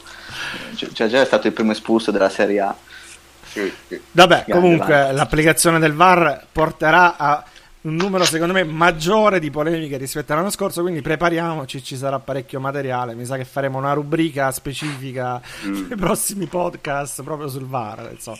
Ne... Senti dunque, passando a altro. Ah, c'è una ah, sola novità, giocato... scusami prof, un'altra mm. novità è quella del fuorigioco, cioè da quest'anno c'è il fuorigioco in 3D, quella ricostruzione eccetera quindi ti ricordi l'anno scorso in cui fuori gioco che non si capiva perché è troppo al limite, eccetera, non mm. facevano finta di nulla. Quest'anno invece devono darti la risposta o, o sì o no punto, matematica. Quindi almeno quello, tra virgolette, l'hanno risolto. Quel problema lì che Ma anche speriamo. quello era imbarazzante secondo me perché avere il, il VAR sul fuorigioco e non sapere se fuorigioco o no e lasciare diciamo, e sono vabbè, riusciti capisce, a fare polemica eh? E sono riuscito a fare polemica anche polemica su, su questa. Anche Petracchi del Torino, cioè, che è riuscito a dire ah, imbarazzante. Eh, fuori gioco è fuori gioco, punto, basta. Cioè, stop. Cioè, di due centimetri, comunque, ma è fuori gioco. Comunque, tornando diciamo al, al calcio giocato, eh, hanno sì. giocato anche le altre, tranne il Milan per via del, del, del triste episodio di Genova, ma hanno giocato anche le altre e ovviamente io non le ho potute vedere perché i- eh, ieri stavo guidando, eh, otto ore alla guida, ma ovviamente i miei complici le hanno viste e io ho visto un po' di highlights, mi sono fatto qualche idea, ma, ma, non ne voglio parlare tanto. Posso dire che l'Inter ha fatto cagare, giusto Henry? Questo si può dire, no? sì, sì, l'Inter sì, l'analisi tattica è corretta eh, sì, correttissima l'Inter eh, un po' l'Inter dell'anno scorso con meno sicurezze nel gioco eh, ha affrontato una squadra molto Voi ben organizzata. sempre con l'Inter, ma come si fa? Cioè, come... quelli, che, quelli, che, scommettono che danno ma ragazzi, eh, scommettono, l'Inter, è, l'Inter il mercato l'ha fatto, eh. cioè, ora non... perché vi minchiate con l'Inter? Vabbè, l'Inter non, ha fatto il mercato, parla, però non si scommette manca... su lì, questa è la regola numero uno di Vabbè, mancava Nainggolan che era impegnato ah, a guardare scusa, culi scusa, in tribuna. Sì. Comunque... Eh, vabbè, ma, uh, giustamente, ma che deve fare in tribuna? Cioè, deve guardare la partita, ma cagare la partita. Guarda... ce, ce, n'erano, ce n'erano evidentemente di... Comunque della partita dell'Inter che io ho visto, ho visto più di un'ora della partita dell'Inter, eh, dico che l'Inter mi è sembrata avere gli stessi problemi dell'anno scorso, se no eh, cioè, ha giocato anche peggio perché di fronte aveva un avversario molto ben organizzato eh, con le idee chiare in campo. Eh, anche se credo che il Sassuolo possa fare molto meglio, ancora meglio. Eh, male sugli esterni l'Inter, che era il tema eh, tattico dell'anno scorso, quindi cross per Icardi, punto. Male i centrocampisti, molto male. Tant'è vero che Magnanelli ha dominato il, il centrocampo in lungo e in largo. Dire, posso dire due parole su Magnanelli? Dille, dille, prof, perché... Magnanelli... Cioè, non sto Magnanelli... scherzando, ha fatto una partita pazzesca Magnanelli. Magnanelli è un giocatore che, secondo me, è molto bravo, ma io ho l'impressione che sia un giocatore che o eh, fisicamente non, non, non, è, diciamo, mai a postissimo, o non fa una gran vita d'atleta, o semplicemente ha il fisico del bancario. Perché lui gioca sempre molto molto bene la prima parte della stagione. Io mi ricordo che fece una partita con noi a Sassuolo quella che perdeva 1-0 su punizione, che dominò il centrocampo da solo. E poi però dopo 3-4 mesi regolarmente si spegne. Quindi è un giocatore secondo me che andrebbe un po' guardato dal punto di vista fisico, perché eh, probabilmente. O ha, o ha, un problema appunto lui congenito, nel senso ci sono anche le, le, dei fisici che non reggono lo sforzo prolungato. Però come giocatore... Sì non è discutibile. Ora te che sei più esperto di me in questioni biomeccaniche, probabilmente hai anche una spiegazione più tecnica, ma insomma a me mi ha sempre fatto questa impressione. Un grande ma... giocatore da tre mesi.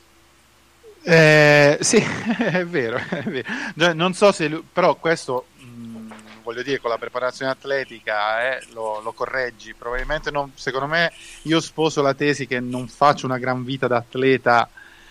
Eh, magari deve correggere qualcosa. Mm, però insomma è, stato, è stata una partita in cui ha dominato il centrocampo. Eh, L'Inter molto male.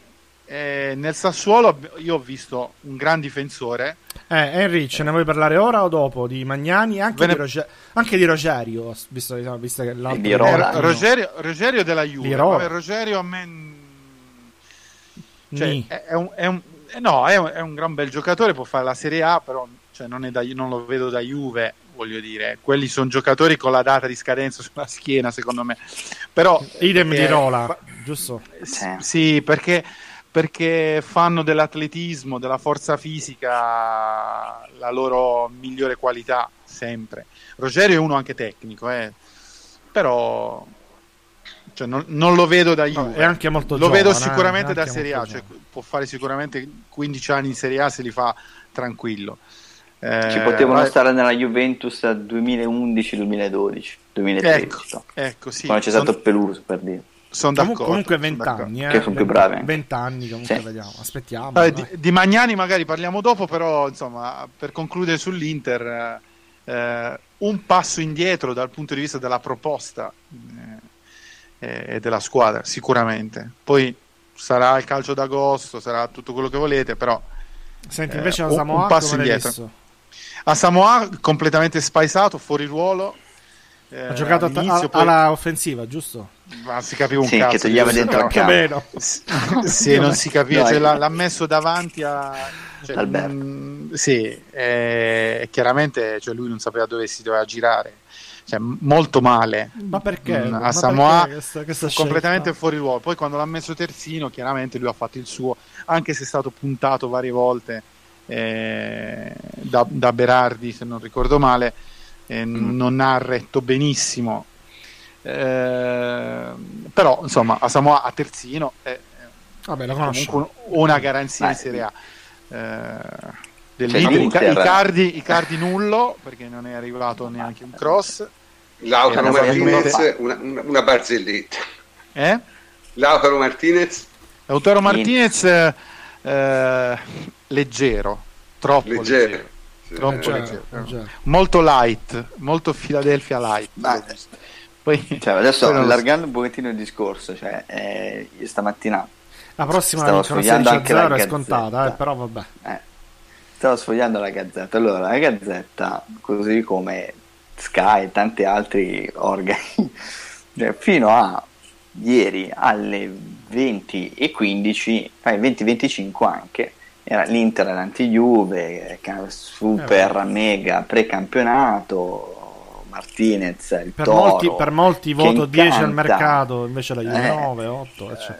cioè di qua, di là, di giù, ha vinto contro l'Atletico Madrid, che gol che ha fatto, un tiro al volo, eh, poi dopo il campionato è un'altra cosa, cioè il primo tempo l'Inter ha subito il Sassuolo, Sassuolo sapeva perfettamente quello che doveva fare, nonostante De Zerbi nuovo, cioè sta lavorando da un mese e mezzo. Spalletti comunque la squadra che ha presentato ieri, a parte gli esterni e Martinez, era la stessa, cioè l'impostazione dovrebbe essere quella ma l'Inter in tutte le fasi di gioco nel primo tempo è stata in difficoltà. Cioè, nella fase di costruzione con De Vrij e Miranda, male. Lentissimi, lentissimi. Cioè, po- posso muovere la palla più velocemente io adesso. Eh, cioè, veramente male. I due centrocampisti, Brozovic, quando è ispirato, è bravino. Ma quando una, invece una non ci sta, come ieri, cinque, ragazzi eh, i due esterni, perché Politano, no, come si diceva prima, non è che andrebbe, meno che andrebbe, sarà una capa, però corre e crossa, fa 27.000 cross inutili, però per Riccardi va bene. Ha subito veramente anche il pressing del Sassuolo, lo ha subito notevolmente. Non è riuscito a portarlo, guardate come arriva l'azione del rigore, perché lì comunque l'Inter si fa trovare scoperta, Sassuolo fraseggia molto bene, con coraggio anche, perché a ridosso dell'area di rigore esce, però l'Inter si fa trovare aperto. Mm, e nel secondo tempo ha fatto una partita, ok, po' più d'attacco, ma senza creare granché, perché c'è un'occasione grossa di Cardi, l'unica, dove sbaglia comunque il gol, e poi dopo c'è il colpo di testa di De Vrij, credo, nel finale, su una palla inattiva. Per il resto non ha prodotto niente. E voi fate confronto con quanto ha prodotto la Juventus con il Chievo ed entrambe le squadre erano sotto perché poi dopo Spalletti a fine, stag- a fine partita cosa ha detto? Ah beh, eh, campo è di sabbia ne sfavorisce noi che siamo più tecnici quando poi dopo il gioco più tecnico lo ha fatto il Sassuolo per dire ehm, che hanno cioè, perso il campo, il campo, del Sassuolo non è particolarmente scadente non lo so, che hanno fatto l'hanno... non era un grandissimo campo cioè, un po' di sabbia probabilmente ci stava non mi sembrava in perfette condizioni, però insomma è una banale. io ho visto il, il, Sassuolo ci giocava. Appunto, cioè, ho visto qualche giocava, azione, francamente. Se ci giocano Vabbè, loro, okay. ci dovresti giocare anche tu. Francamente, un allenatore della Juve che mi dice il campo, il campo, non era. Oddio, eh. Oddio mi, cioè, viene, mi, viene, partita... mi viene una cosa, ma. No, e, se, se, allora uno può dire il campo fa schifo, ma non lo può mettere come scusa per una sconfitta. Eh, è chiaro. Cioè, no, una, considerazione, quello, eh. chiaro, se ti fanno giocare su un campo di patate, magari lo dici, perché secondo me va detto, perché una, una delle condizioni, secondo me, per giocare in Serie A è quello di avere un campo decente, ok? Però non è che lo puoi porre come, come diciamo, scusa per la sconfitta, secondo me è sbagliato. Comunque, l'Inter male, la Roma meglio, giusto Davide? Te l'hai vista, no? Sì, sì, sì, ab- abbastanza meglio, eh. cioè nel senso che comunque il Toro ha fatto una buona partita. Eh, probabilmente di cui pareggio. Parla... Eh, poi dopo, eh, cioè nel senso, Roma malissimo a Pastore. Veramente male, cioè come interno di centrocampo non c'entra assolutamente niente. E poi l'ha provato esterno alto a sinistra, ma assente, aburico da qualsiasi fase del gioco. E ehm, la Roma un po' in difficoltà, soprattutto all'inizio, comunque il Toro ha giocato su ritmi alti, ci ha provato, e ha avuto anche delle buone occasioni. Lo stesso vale per la Roma, che comunque la qualità della Roma gli ha permesso, gli ha permesso di essere pericolosa. e quando è entrato Kluivert ha fatto molto bene, ha fatto molto bene perché ha tagliato dentro il gioco, molto veloce, brillante, eh, sa giocare a calcio sembra, perché anche eh, l'azione che porta il gol è, è sua, cioè è una sua invenzione. Prende palla a sinistra, va sulla destra, va sulla bandierina, crossa, crossa, cross praticamente sul piede di Diego e si mette il gol. E comunque è uno che ti può spaccare le partite, col Torino l'ha fatto. Però è una squadra che deve sistemarsi tantissimo, cioè, ehm, non mi ha particolarmente impressionato, però è una squadra che comunque sicuramente arriverà tra le prime quattro in Italia senza grossi problemi. Sì, poi la griglia la facciamo dopo ora. E, e dà mm, comunque anche qualità, eh, cioè nel senso ha, ha, profondità la Roma, cioè è una squadra comunque che i cambi ce li ha quest'anno, la rosa è lunga, e sono entrati Cristante, tanto Kluivert per dire cambi ce li ha e può cambiare anche Di Francesco dalla panchina. Eh, il Toro è un malaccio, eh, un malaccio eh, un po' meglio rispetto all'anno scorso secondo me. Eh, poi è chiaro, è una squadra di Mazzardi puramente difensiva in tanti frangenti della gara eh, che prova ad alzare il ritmo con fisicità e intensità però niente di che Senti, per quello che riguarda il Napoli, Henry, Napoli e Lazio, te dicevi che sono due squadre, dicevi prima nel pretrasmissione, che sono, hanno, sono calate di un gradino rispetto all'anno scorso. Sì, la, la partita mi ha dato questa impressione, cioè che fossero due squadre eh, non a livello dell'anno scorso, ma non per una questione di eh, cioè fisica o che siamo all'inizio di stagione, ma proprio per quello che è, è la, insomma, la, la profondità del, dei concetti di gioco che non, che non, hanno, che non hanno espresso. Ecco. Uh, il Napoli iniziato, ha iniziato forte la Lazio. Uh, il Napoli sembrava davvero doverne prendere 3-4. Uh, se guardate il primo gol, ehm, il primo gol viene dove i difensori del Napoli collassano tutti e quattro, forse mi, mi pare, o comunque in tre su un uomo solo e prendono il gol.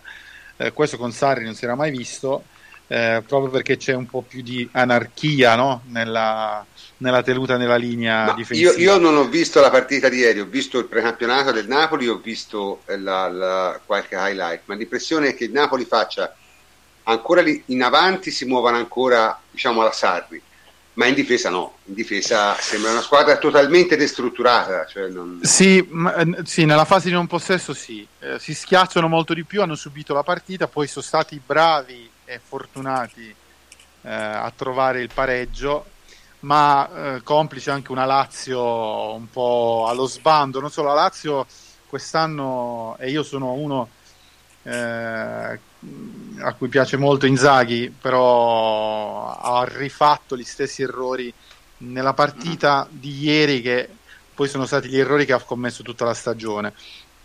Mm, letture tardive, cambi che non sono arrivati, un Milinkovic Savic molto spento. Eh, vabbè. Um, puttanata per, gigantesca di capito, eh. Per altri motivi, è un giocatore incredibile che insomma ieri non sembrava il fratello scarso. Eh, Anche lui eh, però il Napoli con, con, un po' di qualità, un po' di, di, gestione della partita, ecco questo sì, il Napoli ha saputo gestire e leggere i momenti della partita e ha capito quando la Lazio era in difficoltà ed è andata lì a, a chiuderla. Eh, però, ripeto, so, mi, da, mi, ha dato l'impressione di due squadre eh, un livello sotto l'anno scorso. No, ma soprattutto sulla, sulla Lazio non puoi prendere il gol come quello del pareggio. Eh, non lo puoi prendere. A fine primo tempo tu non, tu non puoi prendere in Serie A quel gol lì contro il Napoli, perché comunque è l'azione che sanno fare. Proprio lettura completamente sbagliata del pallone, una cosa enorme. Poi la Lazio è una squadra comunque molto verticale, è una squadra che ha bisogno della capacità di Luis Alberto, di Milinkovic Savic di galleggiare un po' tra le linee e di buttarsi negli spazi. Eh, chiaramente loro due, come Napoli, hanno giocato male, e quindi anche la manovra offensiva della Lazio, la pericolosità ne ha particolarmente risentito. Sul Napoli è una squadra che forse, cioè che probabilmente, che poi dopo sono suggestioni, no? eh, sta cercando di essere un po' più eh, equilibrata nella distribuzione del gioco, cioè non solamente di usare eh, la fascia sinistra per lo sviluppo dell'azione e poi dopo andare sulla destra, cerca comunque di andare sia a sinistra che a destra già dall'inizio. Eh, poi sarà da vedere quando Mertens sarà a disposizione completamente, cioè perché comunque Milik è un centravanti puro, lì bisogna vedere che cosa avrà in mente Ancelotti per, farlo, per far così sulle due. Ma per me, per me che, se... mente, che in mente Ancelotti abbia la salama da sugo, no, no, no, non di più, nel senso. Per me, per me se, se, insomma, per me gioca Milik, se sta bene gioca Milik, perché Ancelotti il centravanti al centravanti non rinuncia. Eh, eh, anche perché nel calcio di Ancelotti dove si è visto benissimo la squadra era molto più lunga rispetto alle squadre di Sarri eh, quindi non avere un giocatore, un, un centravanti che ti possa far salire eh, forte di testa, perché Milik secondo me è un gran bel giocatore se sta bene, se ha recuperato, cosa che dubito purtroppo. Però, eh, eh, su, su, Milik i dubbi abbiamo, li abbiamo sì, espressi dub- tante volte. Infatti, alla lunga dubito che possa essere performante come prometteva, eh, però mh, mm, ripeto, secondo me giocherà Milik, giocherà molte partite. Eh, Poi dopo sai... sul Napoli bisogna vedere proprio la, la combinazione a centrocampo, perché contro la Lazio spesso c'era Allan che si abbassava ad Amsic e Zelinski che si buttava un po' più tra le linee. Eh, però sono cioè, due giocatori, Amsic e Allan, che se dovessero giocare loro davanti alla difesa o comunque ruotare in quelle posizioni lì eh, vanno visti quando vengono prestati bene eh, nella gestione della palla nello, nel corto o sotto pressione. Questo noi non lo sappiamo, neanche Ancelotti lo può sapere, cioè nel senso prima comunque Napoli aveva dei meccanismi di gioco anche sotto pressione davanti, cercare il pressing avversario eh, collaudati. Adesso questi non ci sono più, forse e questo comunque toglierà un po' di certezze ed hai perso comunque quello che era il tuo regista e non l'hai sostituito perché comunque sei andato a mettere in quella posizione lì Amsic. E bisogna andare un po' a vedere quello che Vabbè. succederà durante la stagione. Comunque diciamo queste sono le tre squadre. Eh, l'ultima parte che adesso noi probabilmente andremo lunghi perché abbiamo ancora molte cose da dire però tanto vale cominciare. Insomma le considerazioni finali sul mercato, sia della Juve sia degli altri. Un po' le abbiamo già fatte parlando, ma, ma le riprenderemo. Eh, e soprattutto com- come si vede la griglia del campionato, insomma, chi, chi, è la favorita, la Juve ovviamente, ma diciamo le altre come si piazzano dietro. Quindi sul mercato, considerazioni finali, Davide, te hai qualcosa da dire? Eh, mercato Juve, cioè, dico il mercato della Juventus è stato in linea con quelli che sono gli obiettivi della società, cioè quello di vincere tutto. E, obiettivamente è stato uno calciomercato a cui puoi dire nulla. Cioè, è, chiaramente hai preso uno dei migliori centravanti, cioè uno dei migliori giocatori al mondo, in assoluto, nella storia, è Cristiano Ronaldo, e hai risolto dei problemi dell'anno scorso a centrocampo hai fatto un grandissimo innesto come quello di Emre Can. Eh, insomma hai poco da dire su questa squadra. È, è, profonda, è ricca di qualità cioè Leghi può veramente anche divertirsi nel fare la formazione perché comunque sai che hai in panchina tanti giocatori che te la possono cambiare e può cambiare il sistema di gioco può, può fare di tutto è una, è una Juventus che poi dopo è pronta per vincere, ma perché la Juventus deve essere quella, cioè io tutte le polemiche dopo la frase di Agnelli a Villaperosa l'obiettivo è vincere la Champions League di vincere il campionato di, e vincere, di qualcuno su social ma vaffa cioè, ma... Cioè, ragazzi, no, cioè, poi dopo c'è questo, questo eh, che non si può parlare della Champions League come obiettivo. Perché, no? Sì, no, ma è la, sca- è la scaramanzia, è la cioè, scaramanzia su... Cioè, no, ma eh, l'obiettivo non vuol dire deve avere come no, uno, uno, mi ha risposto ma, ma, è l'obiettivo tutto. anche di Manchester City Bayern Monaco Real Madrid Chiaro. Appunto certo appunto, appunto. anche della Juve cioè se di tutti la Juve no. deve avere l'obiettivo Vabbè, di vincere andiamo, tutto andiamo. punto e nel senso e è, poi chiaramente... la squadra è fatta per vincere tutto cioè perché è vero hai, ta- hai tanta personalità anche mm. cioè ma la, eh, la Juventus non è l'instant team cioè, nel senso, ah, se quest'anno non dovessimo vincere la Champions, chissà cosa succede. No, l'anno prossimo ti presenti per vincere ancora nuovamente la Champions. Cioè, la società ormai fa sempre eh, come criterio base segue quello di presentare la squadra a inizio campionato per vincere tutto e consegna all'allenatore di turno la squadra per vincere tutto. L'anno scorso ha fatto delle valutazioni su alcuni giocatori che si sono rilevate poi eh, sbagliate, quest'anno invece eh, possiamo dire poco nulla.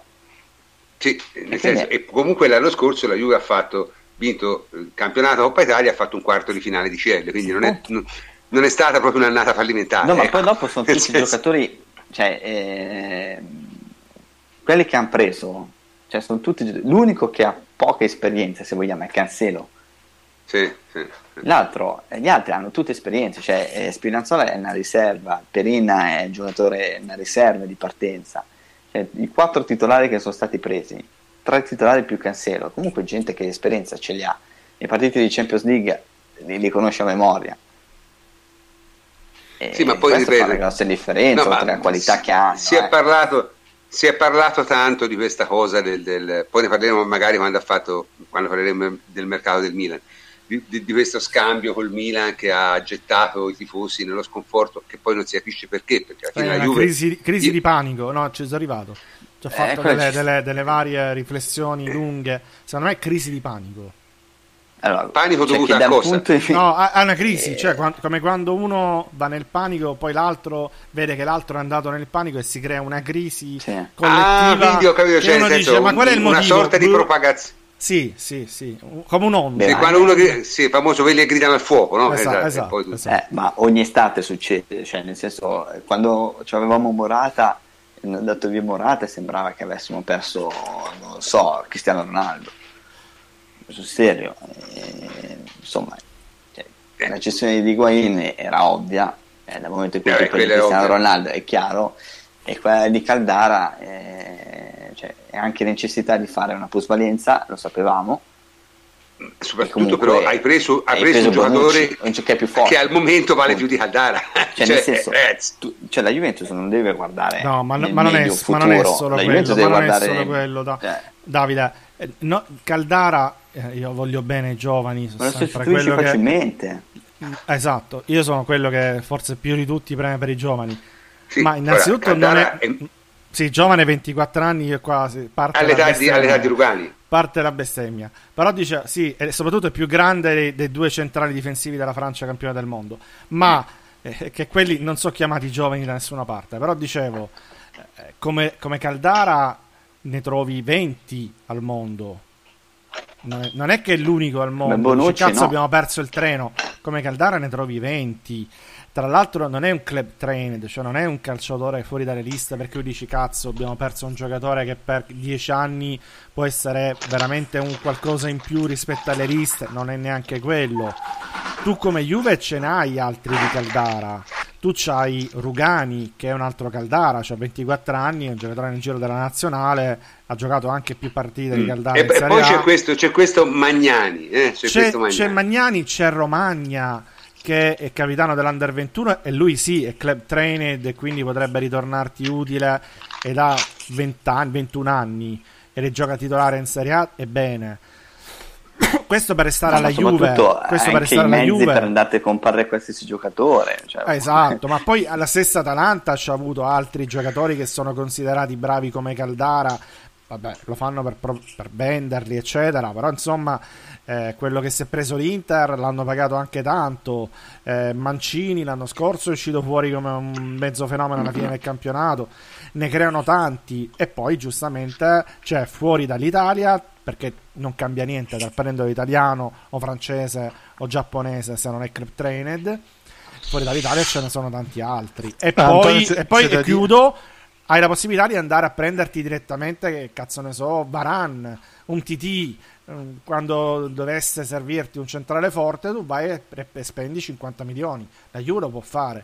Quindi non è che abbiamo perso il treno della vita, cazzo. a me piace Caldara. No, a molto. Conte- a me piace eh, molto Caldara. Conte- contestu- è un bel giocatore. Contestualizziamo il momento della Juventus oh. è, è tutto. Oh, di- diciamo che eh, diciamo anche una cosa, no? Che di tutta la nidiata di giocatori dell'Atalanta degli ultimi tre anni, eh, che ha tirato fuori soprattutto con Gasperini, eh, ma comunque eh, dopo il rilancio del settore giovanile dell'Atalanta, eh, e lo dicevamo anche nel podcast, lo dissi nel podcast di due anni fa, quello che sembrava più eh, di alto livello, di, per squadre di alto livello, era Caldara. Eh, questo dicemmo e dissi io, anche io personalmente nel podcast di due anni fa. Eh, però gli altri non sono calciatori, cioè l'Atalanta mh, mm, non è facile valutare i giocatori dell'Atalanta oggi, non è facile contestualizzarli al di fuori dell'Atalanta. Eh, perché, perché, sono giocatori di sistema. Oh, perché sono giocatori di sistema che crescono in un certo modo.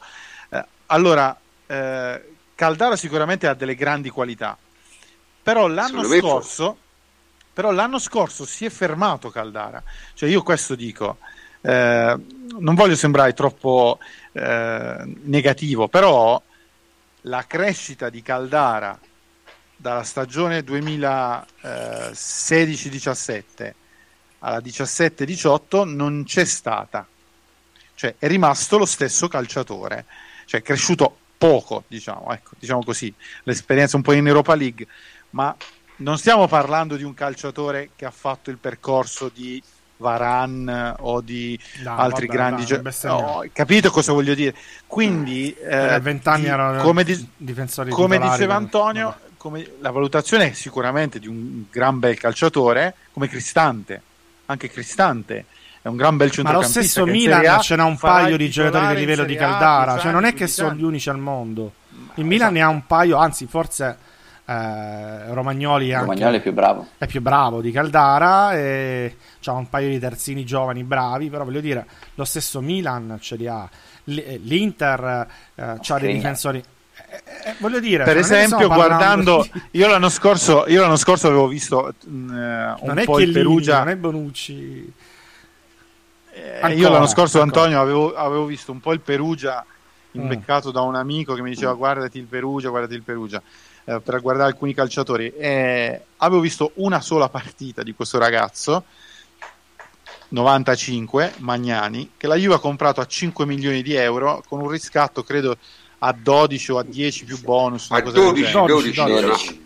Eh, ma mi sa che è 10 più bonus. Vabbè, comunque... Che è una scommessa forte, eh. È una scommessa Vabbè, forte. La, la, il classico ti fai 5 allora, milioni di plusvalenza tu, poi te le rifaccio io. Vabbè, no, ieri no, altro se ne fa ragazzi, ieri alla prima in Serie A contro l'Inter uh-huh. eh, ha annullato completamente i cardi, ha giocato benissimo con la palla, ha gestito bene, grande personalità, grande colpo di testa, forza fisica, è un calciatore che sicuramente sono pronto a scommetterci, la Juve o ci fa molti soldi o comunque lo inserisce nel giro dei, dei titolari.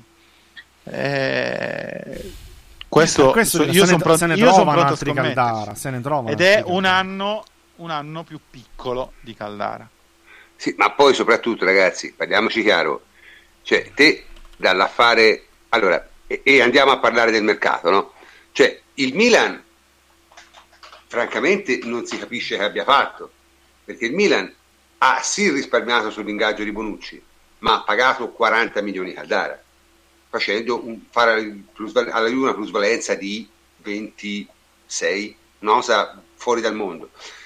Non solo, ma se ha speso 18 milioni per il prestito, di Higuain e si è impegnato a pagargli lo stipendio e a versare altri 36-38 milioni, non so quant'è, nelle casse della Juve l'anno prossimo. Dall'anno prossimo. Cioè, il Milan secondo voi si è rinforzato? Forse sì, perché ha preso sì, Higuain, Higuain è un gran bel giocatore. Per me sì. Per me sì.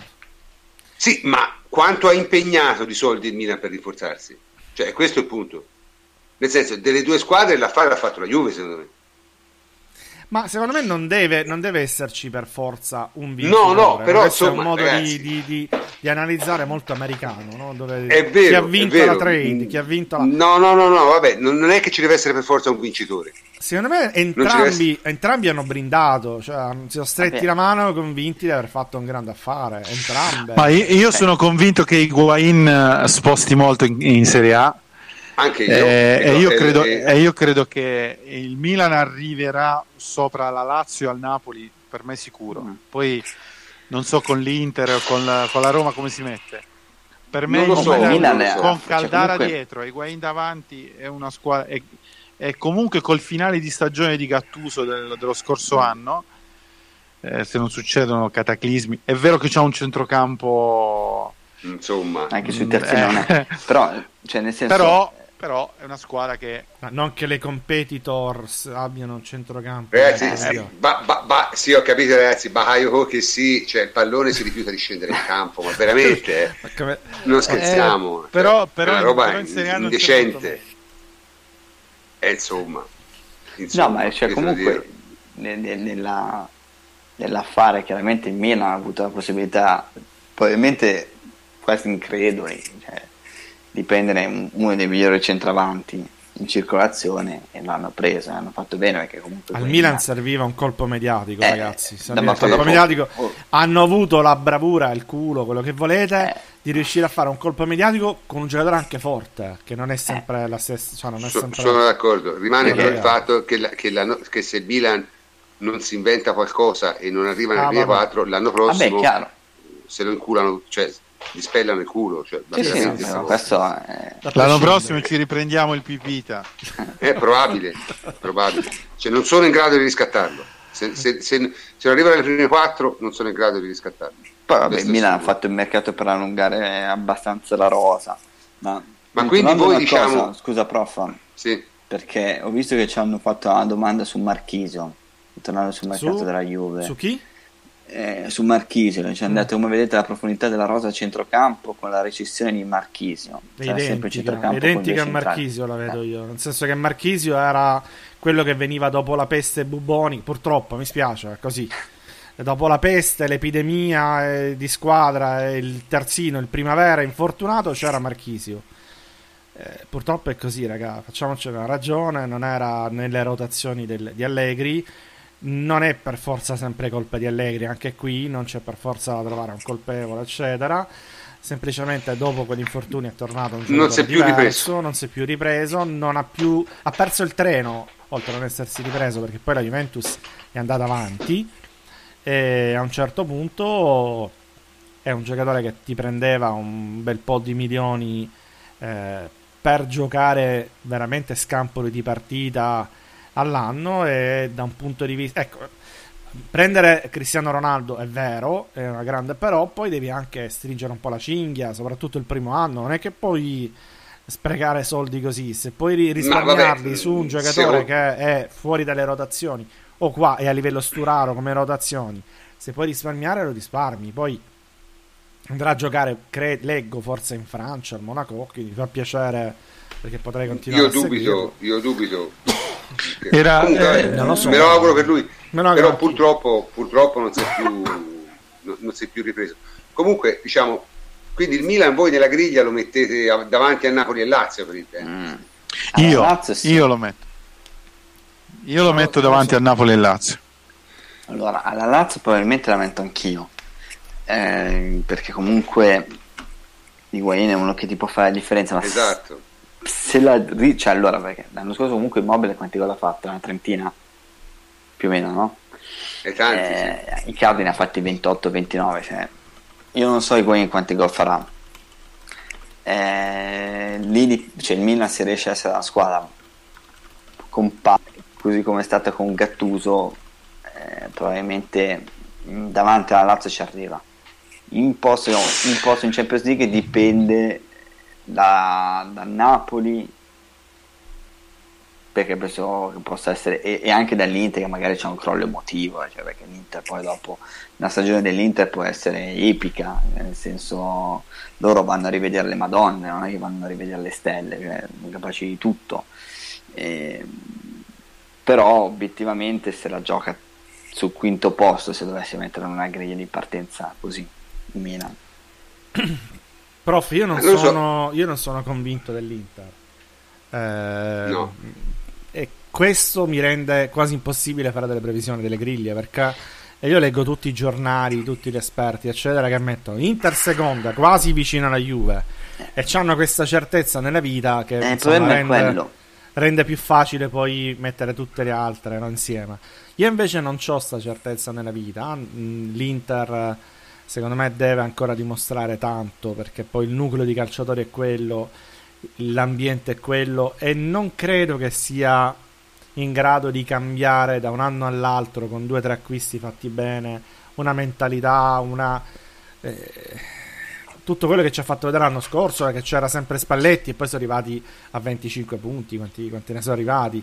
No, ma soprattutto si sono qualificati a Champions League all'ultima partita perché la Lazio si è suicidata eh, due volte la partita con l'Inter in casa e la partita precedente con Crotone. Non lo so, ma eh, devono eh, vendere bene l'Inter, non, de- eh, devono convincere. Sì, sì, no, ma c'è sempre, la necessità, cioè, c'è sempre la necessità di trovare l'anti-Juve ogni estate. Ormai. Esatto, ma eh, quest'anno fatica a trovarla. Questo. questo il problema. Non, cioè, non oltre che non essere... Co- cioè, se non fosse l'Inter, sarebbe una squadra che sicuramente arriverebbe tra le prime quattro.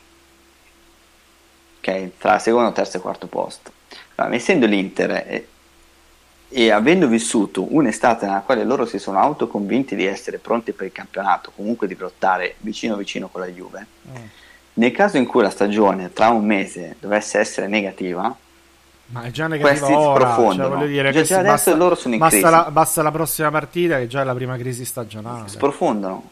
Perché sì. Spalletti incomincia a farsi 27.000 Sì. Già Attaccare tutta la stampa mondiale. Ah i giocatori oh, l'anno scorso sono andati in una crisi, cioè, l'Inter a, a dicembre era prima, sembrava che dovessero vincere Champions League, il mondiale per club e poi i mondiali per nazione, partecipavano loro così. Ma poi lì, il Milan li va a tre punti sopra e della morte. Eh, eh. Cioè, quindi, perché poi dopo il campionato è così, cioè, eh, a me tutti i discorsi sulla carta non convincono perché poi dopo le squadre si giudicano durante la stagione per come sì è vero. Comunque però alla fine le rose contano eh, sì, sì, contano, partite, però... cioè, non, non, è che poi cioè, parlando di rose per esempio il Napoli secondo me è una rosa cortissima. Cioè è una, cosa, è una cosa incredibile cioè nel senso come può pensare di fare tre competizioni con quella rosa lì qui si parla, eh... si parla di Ancelotti, ma i, i, veri problemi del Napoli arriveranno tra ottobre e novembre. Eh. loro hanno un presidente che dà dei drogati e dei malati ad alcuni tifosi, ma cioè, per, quel, per, il mercato che ha fatto eh, hanno tutte le ragioni per comunque per andare a criticarlo. Cioè, le, le, hai una rosa scarna, cioè hai preso Verdi e non mi puoi andare a dire Verdi hai preso Fabian Ruiz che è buono, Buono. Però hai preso uno, hai, preso, hai perso Giorginio e hai messo Fabian Ruiz. Cioè, allora, quello questo, che questo fare Ancelotti... Tre portieri? Ok, eh, Ancelotti tre portieri non chi fosse Malcù. Ma... Mere, Carnezzis e Ospina tre portieri. Ma Ospina chiamarlo portiere è veramente un. No, ma forse, ma forse anche uno dei problemi principali, secondo me, è nella difesa. Cioè, i due difensori centrali sono Albiol eh, e Koulibaly. E poi. E sono bravi. E, e poi, poi, c'è Maximovic, Maximovic e eh. Kiriches, giusto? Kiriches, sì. sì. Kiriches. Cioè, ma cioè, è quello che potrà fare un po', un po', più Ancelotti rispetto a Sarri e sicuramente ricorrere maggiormente al turnover. Cioè, lo farà. Utilizzerà Diavara, il, proble- il, il, problema è che Gulam, poi dopo fa giocare, cioè ti trovi a far giocare gente che non è di assoluto livello. Cioè, non lo so, io sì. sul Napoli ho anche dubbi di tenuta atletica perché Vabbè, negli, negli, ulti- eh, negli ultimi eh. anni comunque ma proprio a eh, livello di rosa è questo cioè nel senso che tu puoi fare sì. il turnover e, e per evitare i minutaggi altissimi che hanno avuto nelle ultime stagioni perché comunque i giocatori che hanno fatto i tre anni con Sarri sono reduci titolarissimi da minutaggi spropositati no? 4.500 minuti eh, l'anno di me e quindi ne risenti. Eh, tu dici io faccio un po' di turnover. Eh, però poi dopo eh, i giocatori sono quelli le riserve sono quelle. Cioè, il turnover lo fa la Juventus e lo fa proprio con indifferenza perché praticamente non c'è questa grandissima differenza tra i titolari e non. Eh, tra Napoli io, io, comunque ci sono. io sarei molto stupito di una grande stagione del Napoli davvero vuol dire cioè sarei davvero molto stupito poi staremo a vedere la mia griglia è Juve, Roma, Milan e poi Napoli e Inter per il quarto posto la Lazio la faccio proprio fuori mm. Questa è la mia griglia, poi no. E, diciamo la Roma, la Roma non abbiamo parlato. La Roma, io posso dire due parole io sulla Roma magari. La Roma ha fatto la classica campagna acquisti da, da Monci, cioè Monci è, è, il re di queste cose. Ha preso buonissimi giocatori di un livello molto preciso che il, la Roma valorizzerà e poi venderà. Cioè, peccato, il... peccato per Malcolm che mi sarebbe piaciuto vedere in Italia sì, sì, sì, però non, non, è andata. Però, per esempio, giocatori come Marcano, come Cristante, lo stesso Cioric, eh, Clivert, eh, Pastore stesso, Nzonzi. Nzonzi, eh, gran giocatore. è il miglior acquisto eh, che hanno fatto. Il miglior acquisto, della Serie A, forse, tranne quelli della Juve. Tranne Perché comunque è l'unico giocatore che hanno preso che è già pronto. No, è l'unico eh, che, sì. che, avrei voluto nella Juve. Esperienza e personalità. È l'unico non Juve che avrei voluto Bravo. nella Juve. Esatto. Ah. Zonzi, però, però su acquisti di Monci, cioè è la classica sì, squadra fatta da Monci. Cioè, squadra, da, ma se lo può terzo. permettere, cioè, tanto non è una squadra che gioca per vincere, mm. quindi quando non giochi squadra per vincere... Da terzo, sì, ca- squadra ah. da terzo, quarto posto... Hai piccole scommesse, su 5 ne azzecchi 2. Eh. Hai fatto no, lì quelle che si gioca tanto, comunque allora... Di Francesco è, braviss- è bravo come allenatore non bravissimo, lo può diventare magari, però l'anno scorso in alcune situazioni è stato capace di uscire dal suo 4-3-3 classico. Cioè, quando ha giocato con il Barcellona, con Schick e Geco ha fatto la mossa giusta. Cioè, ha una rosa che gli permette anche di uscire da quello che è il suo il gioco. Barcellona cioè, era chiaramente sì, no, andato a donne di facili costumi la sera prima. Se, eh, se, se tu hai un giocatore non... come Schick, però... che non è scemo adesso, va bene tutto, cioè Schick è un giocatore di talento, talento devi essere in certo. grado di metterlo nelle migliori condizioni. Cioè, Di Francesco è un po' il contrario di Allegri. Allegri è un giocatore che parte dalle caratteristiche dei giocatori. Li fa giocare e poi trova lui un modo ha dei principi di gioco e questi giocatori un po' si adeguano. Di Francesco è invece un giocatore molto schematico. L'anno scorso eh, in alcune situazioni c'era Nangolan perché lui agli interni eh, chiede in fase di costruzione di allargarsi di giocare lontano dalla porta e Nangolan giocava così, defilato sulla sinistra o sulla destra. Ma Nangolan con Spalletti giocava da trequartista, da incursore e aveva fatto un campionato super. Eh, deve anche un po' lui sapersi adattare a quelle che sono le caratteristiche del giocatore. Cioè, mettere Pastore interno a mezzo campo non va. Sono d'accordo. Torino, eh, Pastore, Pastore è una bella ritmo. scommessa. Pastore è una bella scommessa. Secondo me è un po' presto, però anch'io dubito che lui riesca a fare l'interno in un centrocampo a tre con Di Francesco. Che c'è bisogno di intensità, di tanta intensità, e non credo che Pastore sia in grado di darla.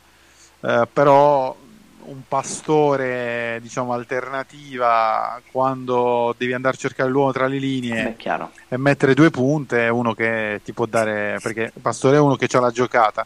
Io la Roma la vedo invece una squadra fresca una squadra con un gran centrocampo eh, che cioè, per la Serie A secondo me Zonzi, Cristante oh, eh, o Pellegrini o Strutman o Strottman sono Beh, è, un gran be- eh. è un gran bel centrocampo. Eh sì, eh. Manolas e Fazio sono una garanzia. Kolarov, se ripete la stagione dell'anno scorso, cioè alla fine, e poi c'ha Under e Clivert, che sono giocatori velocissimi sugli esterni. E Geco, che alla fine è un calciatore di caratura internazionale. Eh, fa- che, diciamo, una, una postilla sul gol che ha fatto, ha fatto un gol pazzesco, un colpo da biliardo col sinistro eh, perché lui la cerca, eh, cioè cerca quel tiro perché la mette col piatto. Vabbè, eh, ragazzi, ma Zeco non si scopre mica ora. Eh, infatti, come... No, no, ma dico comunque la Roma secondo me ha tutte le carte in regola per arrivare davanti alle altre. Sì, come Rosa è, è la seconda, anche per profondità e eh, sì. proprio per varietà di, di, soluzioni che può avere. Sì, è probabile. E voi immagino siate tutti d'accordo che la Juve non la può insidiare nessuno no, a livello no, di campionato, solo se stessa, insomma, devi, devi esatto, la molto. Juve, solo la Juve, la Juve solo la Juve. No, ma tra l'altro paradossalmente ma... questo livellarsi delle altre, sì, questo avere 5 ti avvantaggia.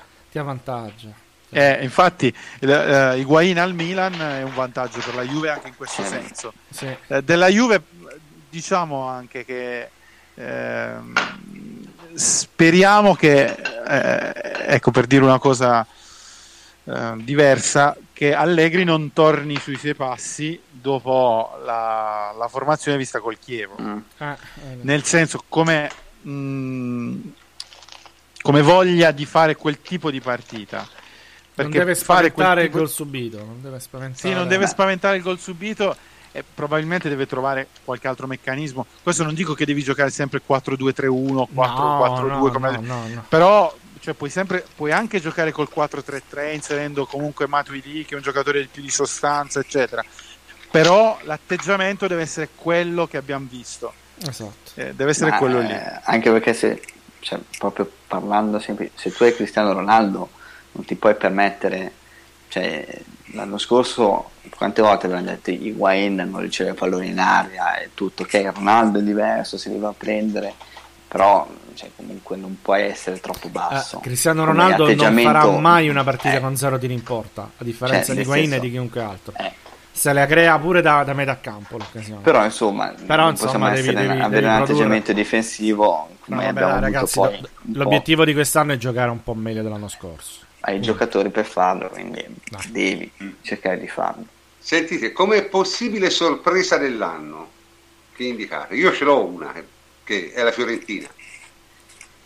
Come possibile sorpresa dell'anno? Voi chi vedete? Sassuolo e Torino. Sassuolo può essere una, una squadra interessante. Vediamo. Ma vediamo Sassuolo giocherà sicuramente molto bene. Che faccia molti punti, non lo so giocherà sicuramente molto bene. Io le partite del Sassuolo me le no, guarderò che faccia molti punti, non c'ha neanche la rosa però per fare molti punti. Esatto, eh, no, ma io parlavo di sorpresa a livello di piazzamento, eh, non no, a livello di... però può proporre un tipo di gioco sì, diverso. Ma l'abbiamo, l'abbiamo detto, il Sassuolo è, sarà è una squadra da vedere, è una squadra da vedere. Come Napoli, cioè, sicuramente... cioè, sinceramente io mi auguro che l'Empoli possa salvarsi tranquillamente. Cioè, rispetto a, ad altre squadre che lotteranno per la salvezza, che hanno un gioco ma una buona organizzazione difensiva basta. Comunque l'Empoli è una squadra che già l'anno scorso in Serie B ha le idee. Cioè, la, differenza, la, differ- la differenza con il Frosinone è netta. Ma si è vista, ok, l'Empoli ha giocato contro il Cagliari in casa, ha vinto 2-0, eh, la Frosinone è andato a Bergamo e ne ha prese 4. La Frosinone l'anno scorso era una squadra con una buona organizzazione senza palla e basta e ha fatto una cioè, e avrà grandissime difficoltà quest'anno. Anch'io faccio il tifo per l'Empoli. Che l'Empoli possa fare bene. Io faccio il tifo per è molto bravo, tant'è che mi viene quasi sospetto che la Roma, quando c'era Spalletti, la sua mano si sentisse in maniera anche pesante. Eh, che comunque Andrazzoli con l'Empoli la sta facendo giocare veramente molto bene. E poi dopo, beh, proprio tu dicevi della Fiorentina. Ma l'Empoli c'ha Ciccio Caputo che saluto che è un eh, grande. Siamo ai saluti a casa ormai. Eh. Siamo ormai proprio. Eh, è, un, è un, grande C.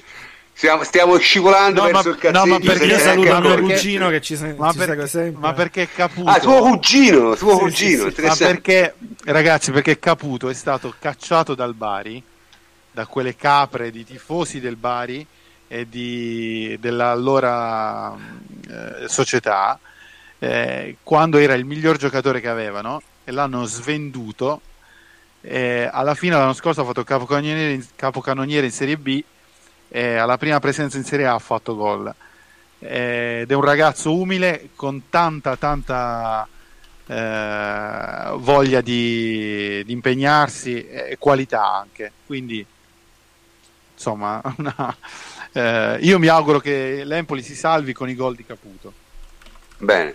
Quindi te dici le... io, io dico Fiorentina comunque invece Fiorentina potrebbe fare un campionato superiore alle aspettative potrebbe eh Invece le altre le vedo nella loro solita mediocrità agghiacciante. Cioè, io sono d'accordo, prof. Io, io, dico che la Lazio e l'Atalanta non faranno così bene come gli altri anni.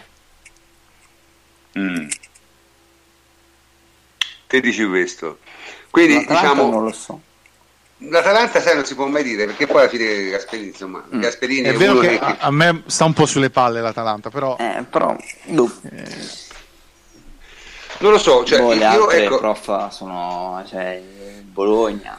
Prof, no, sotto, sotto, la, sotto, la, quinta c'è un livellamento verso il basso che renderà molto facile salire e scendere, cioè basta fare una bella striscia. Abbiamo visto già l'anno scorso col Milan, mm. gli ha fatto una piccola striscia, si è passata da la sedicesima a quinta a sesta, la Fiorentina uguale, quindi eh, lì dipende pure da... Cioè, vedremo un bel po' di altalena montagne russa secondo me. Diciamo che probabilmente la, la, una retrocessa pro, probabile cioè, è Chievo anche perché se dovesse prendersi la penalizzazione cosa che è abbastanza quasi certa difficilmente riuscirà eh, anche Frosinone mi sembra messo Frosinone Parma l'Udinese so. cercherà sicuramente di retrocedere. Non so, a me c'è una squadra che, che, che, che, è da anni che dovrebbe fare un salto di qualità per essere, ma non lo fa mai, è il Torino. E, non lo so, non li vedo ancora a livello di, di fare grandi salti. C'è una squadra che boh, ha, come, come, società, come, come ambiente ha tutto per fare questo salto, ma non lo riesce a fare. Eh, per me Anto, il, il Torino, Torino, Fiorentina e, e, Sassuolo faranno una di queste va sicuro in Europa League per me. Eh, ma voglio dire, se, no, se, non la fai quest'anno, cazzo. Il Torino, il Torino i punti li farà perché eh. Eh dai. Per me, io la vedo, non la vedo male. Cioè, se riesce a inserire bene Zazza, cioè, prima o poi la devono azzeccare una, un anno, voglio dire. C'ha un attacco interessante. Beh, Belotti eh, Zazza per la Serie A è buono. Eh, Belotti Zazza, poi hanno comunque dei buoni centrocampisti. Soriano è buono. Eh, un, una buona difesa. Secondo me, poi con Mazzarri, perché alla fine si può dire tutto quello che vogliamo di Mazzarri, ma alla fine i punti li porta a casa. Eh no, ma infatti Quelli, la, la, sì. dicevo che secondo Quelli me che deve, può fare li fa. Saranno nel Torino ho detto prima, Torino e Sassuolo per me prima di, delle altre. Anche la Fiorentina e speriamo che riesca a valorizzare Piazza che è una delusione troppo grande. Eh, insomma, è stato sfortunato, quindi molto, speriamo molto si riesca ad imporre almeno a Firenze. Me lo auguro per lui, anche per noi, ma me lo auguro per lui soprattutto. Bene, abbiamo esaminato, diciamo, in lungo e in largo quello che è successo nella stagione c'erano molti altri argomenti, ma vabbè, insomma, abbiamo, abbiamo un'annata da passare, quindi eh, un po' ce li siamo riservati per altre occasioni, diciamo. Comunque, anche stasera siamo arrivati alla fine e quindi io saluto i miei complici a partire dal plenipotenziario Antonio Corsa. Ciao Antonio. Ciao prof, alla prossima. Davide Ferruzzi, ciao Davide. Alla prossima prof, buonanotte a tutti. E Enrico Ferrari, ciao Enrico. Ciao prof, buonanotte a tutti. Stasera la compagnia è stata molto scelta, molto ridotta, ma siamo alla fine dell'estate e alcuni di noi non sono rientrati. La prossima settimana dovremmo essere diciamo, in, in, formazione titolare. In ogni caso, per stasera. Vediamo anche un po' più di cazzeggio dalla prossima settimana. Sì, sì, vabbè, avevamo molti argomenti. Sai, non... Comunque, eh, anche stasera sono il professor Cantor e vi saluto. Buonanotte a tutti.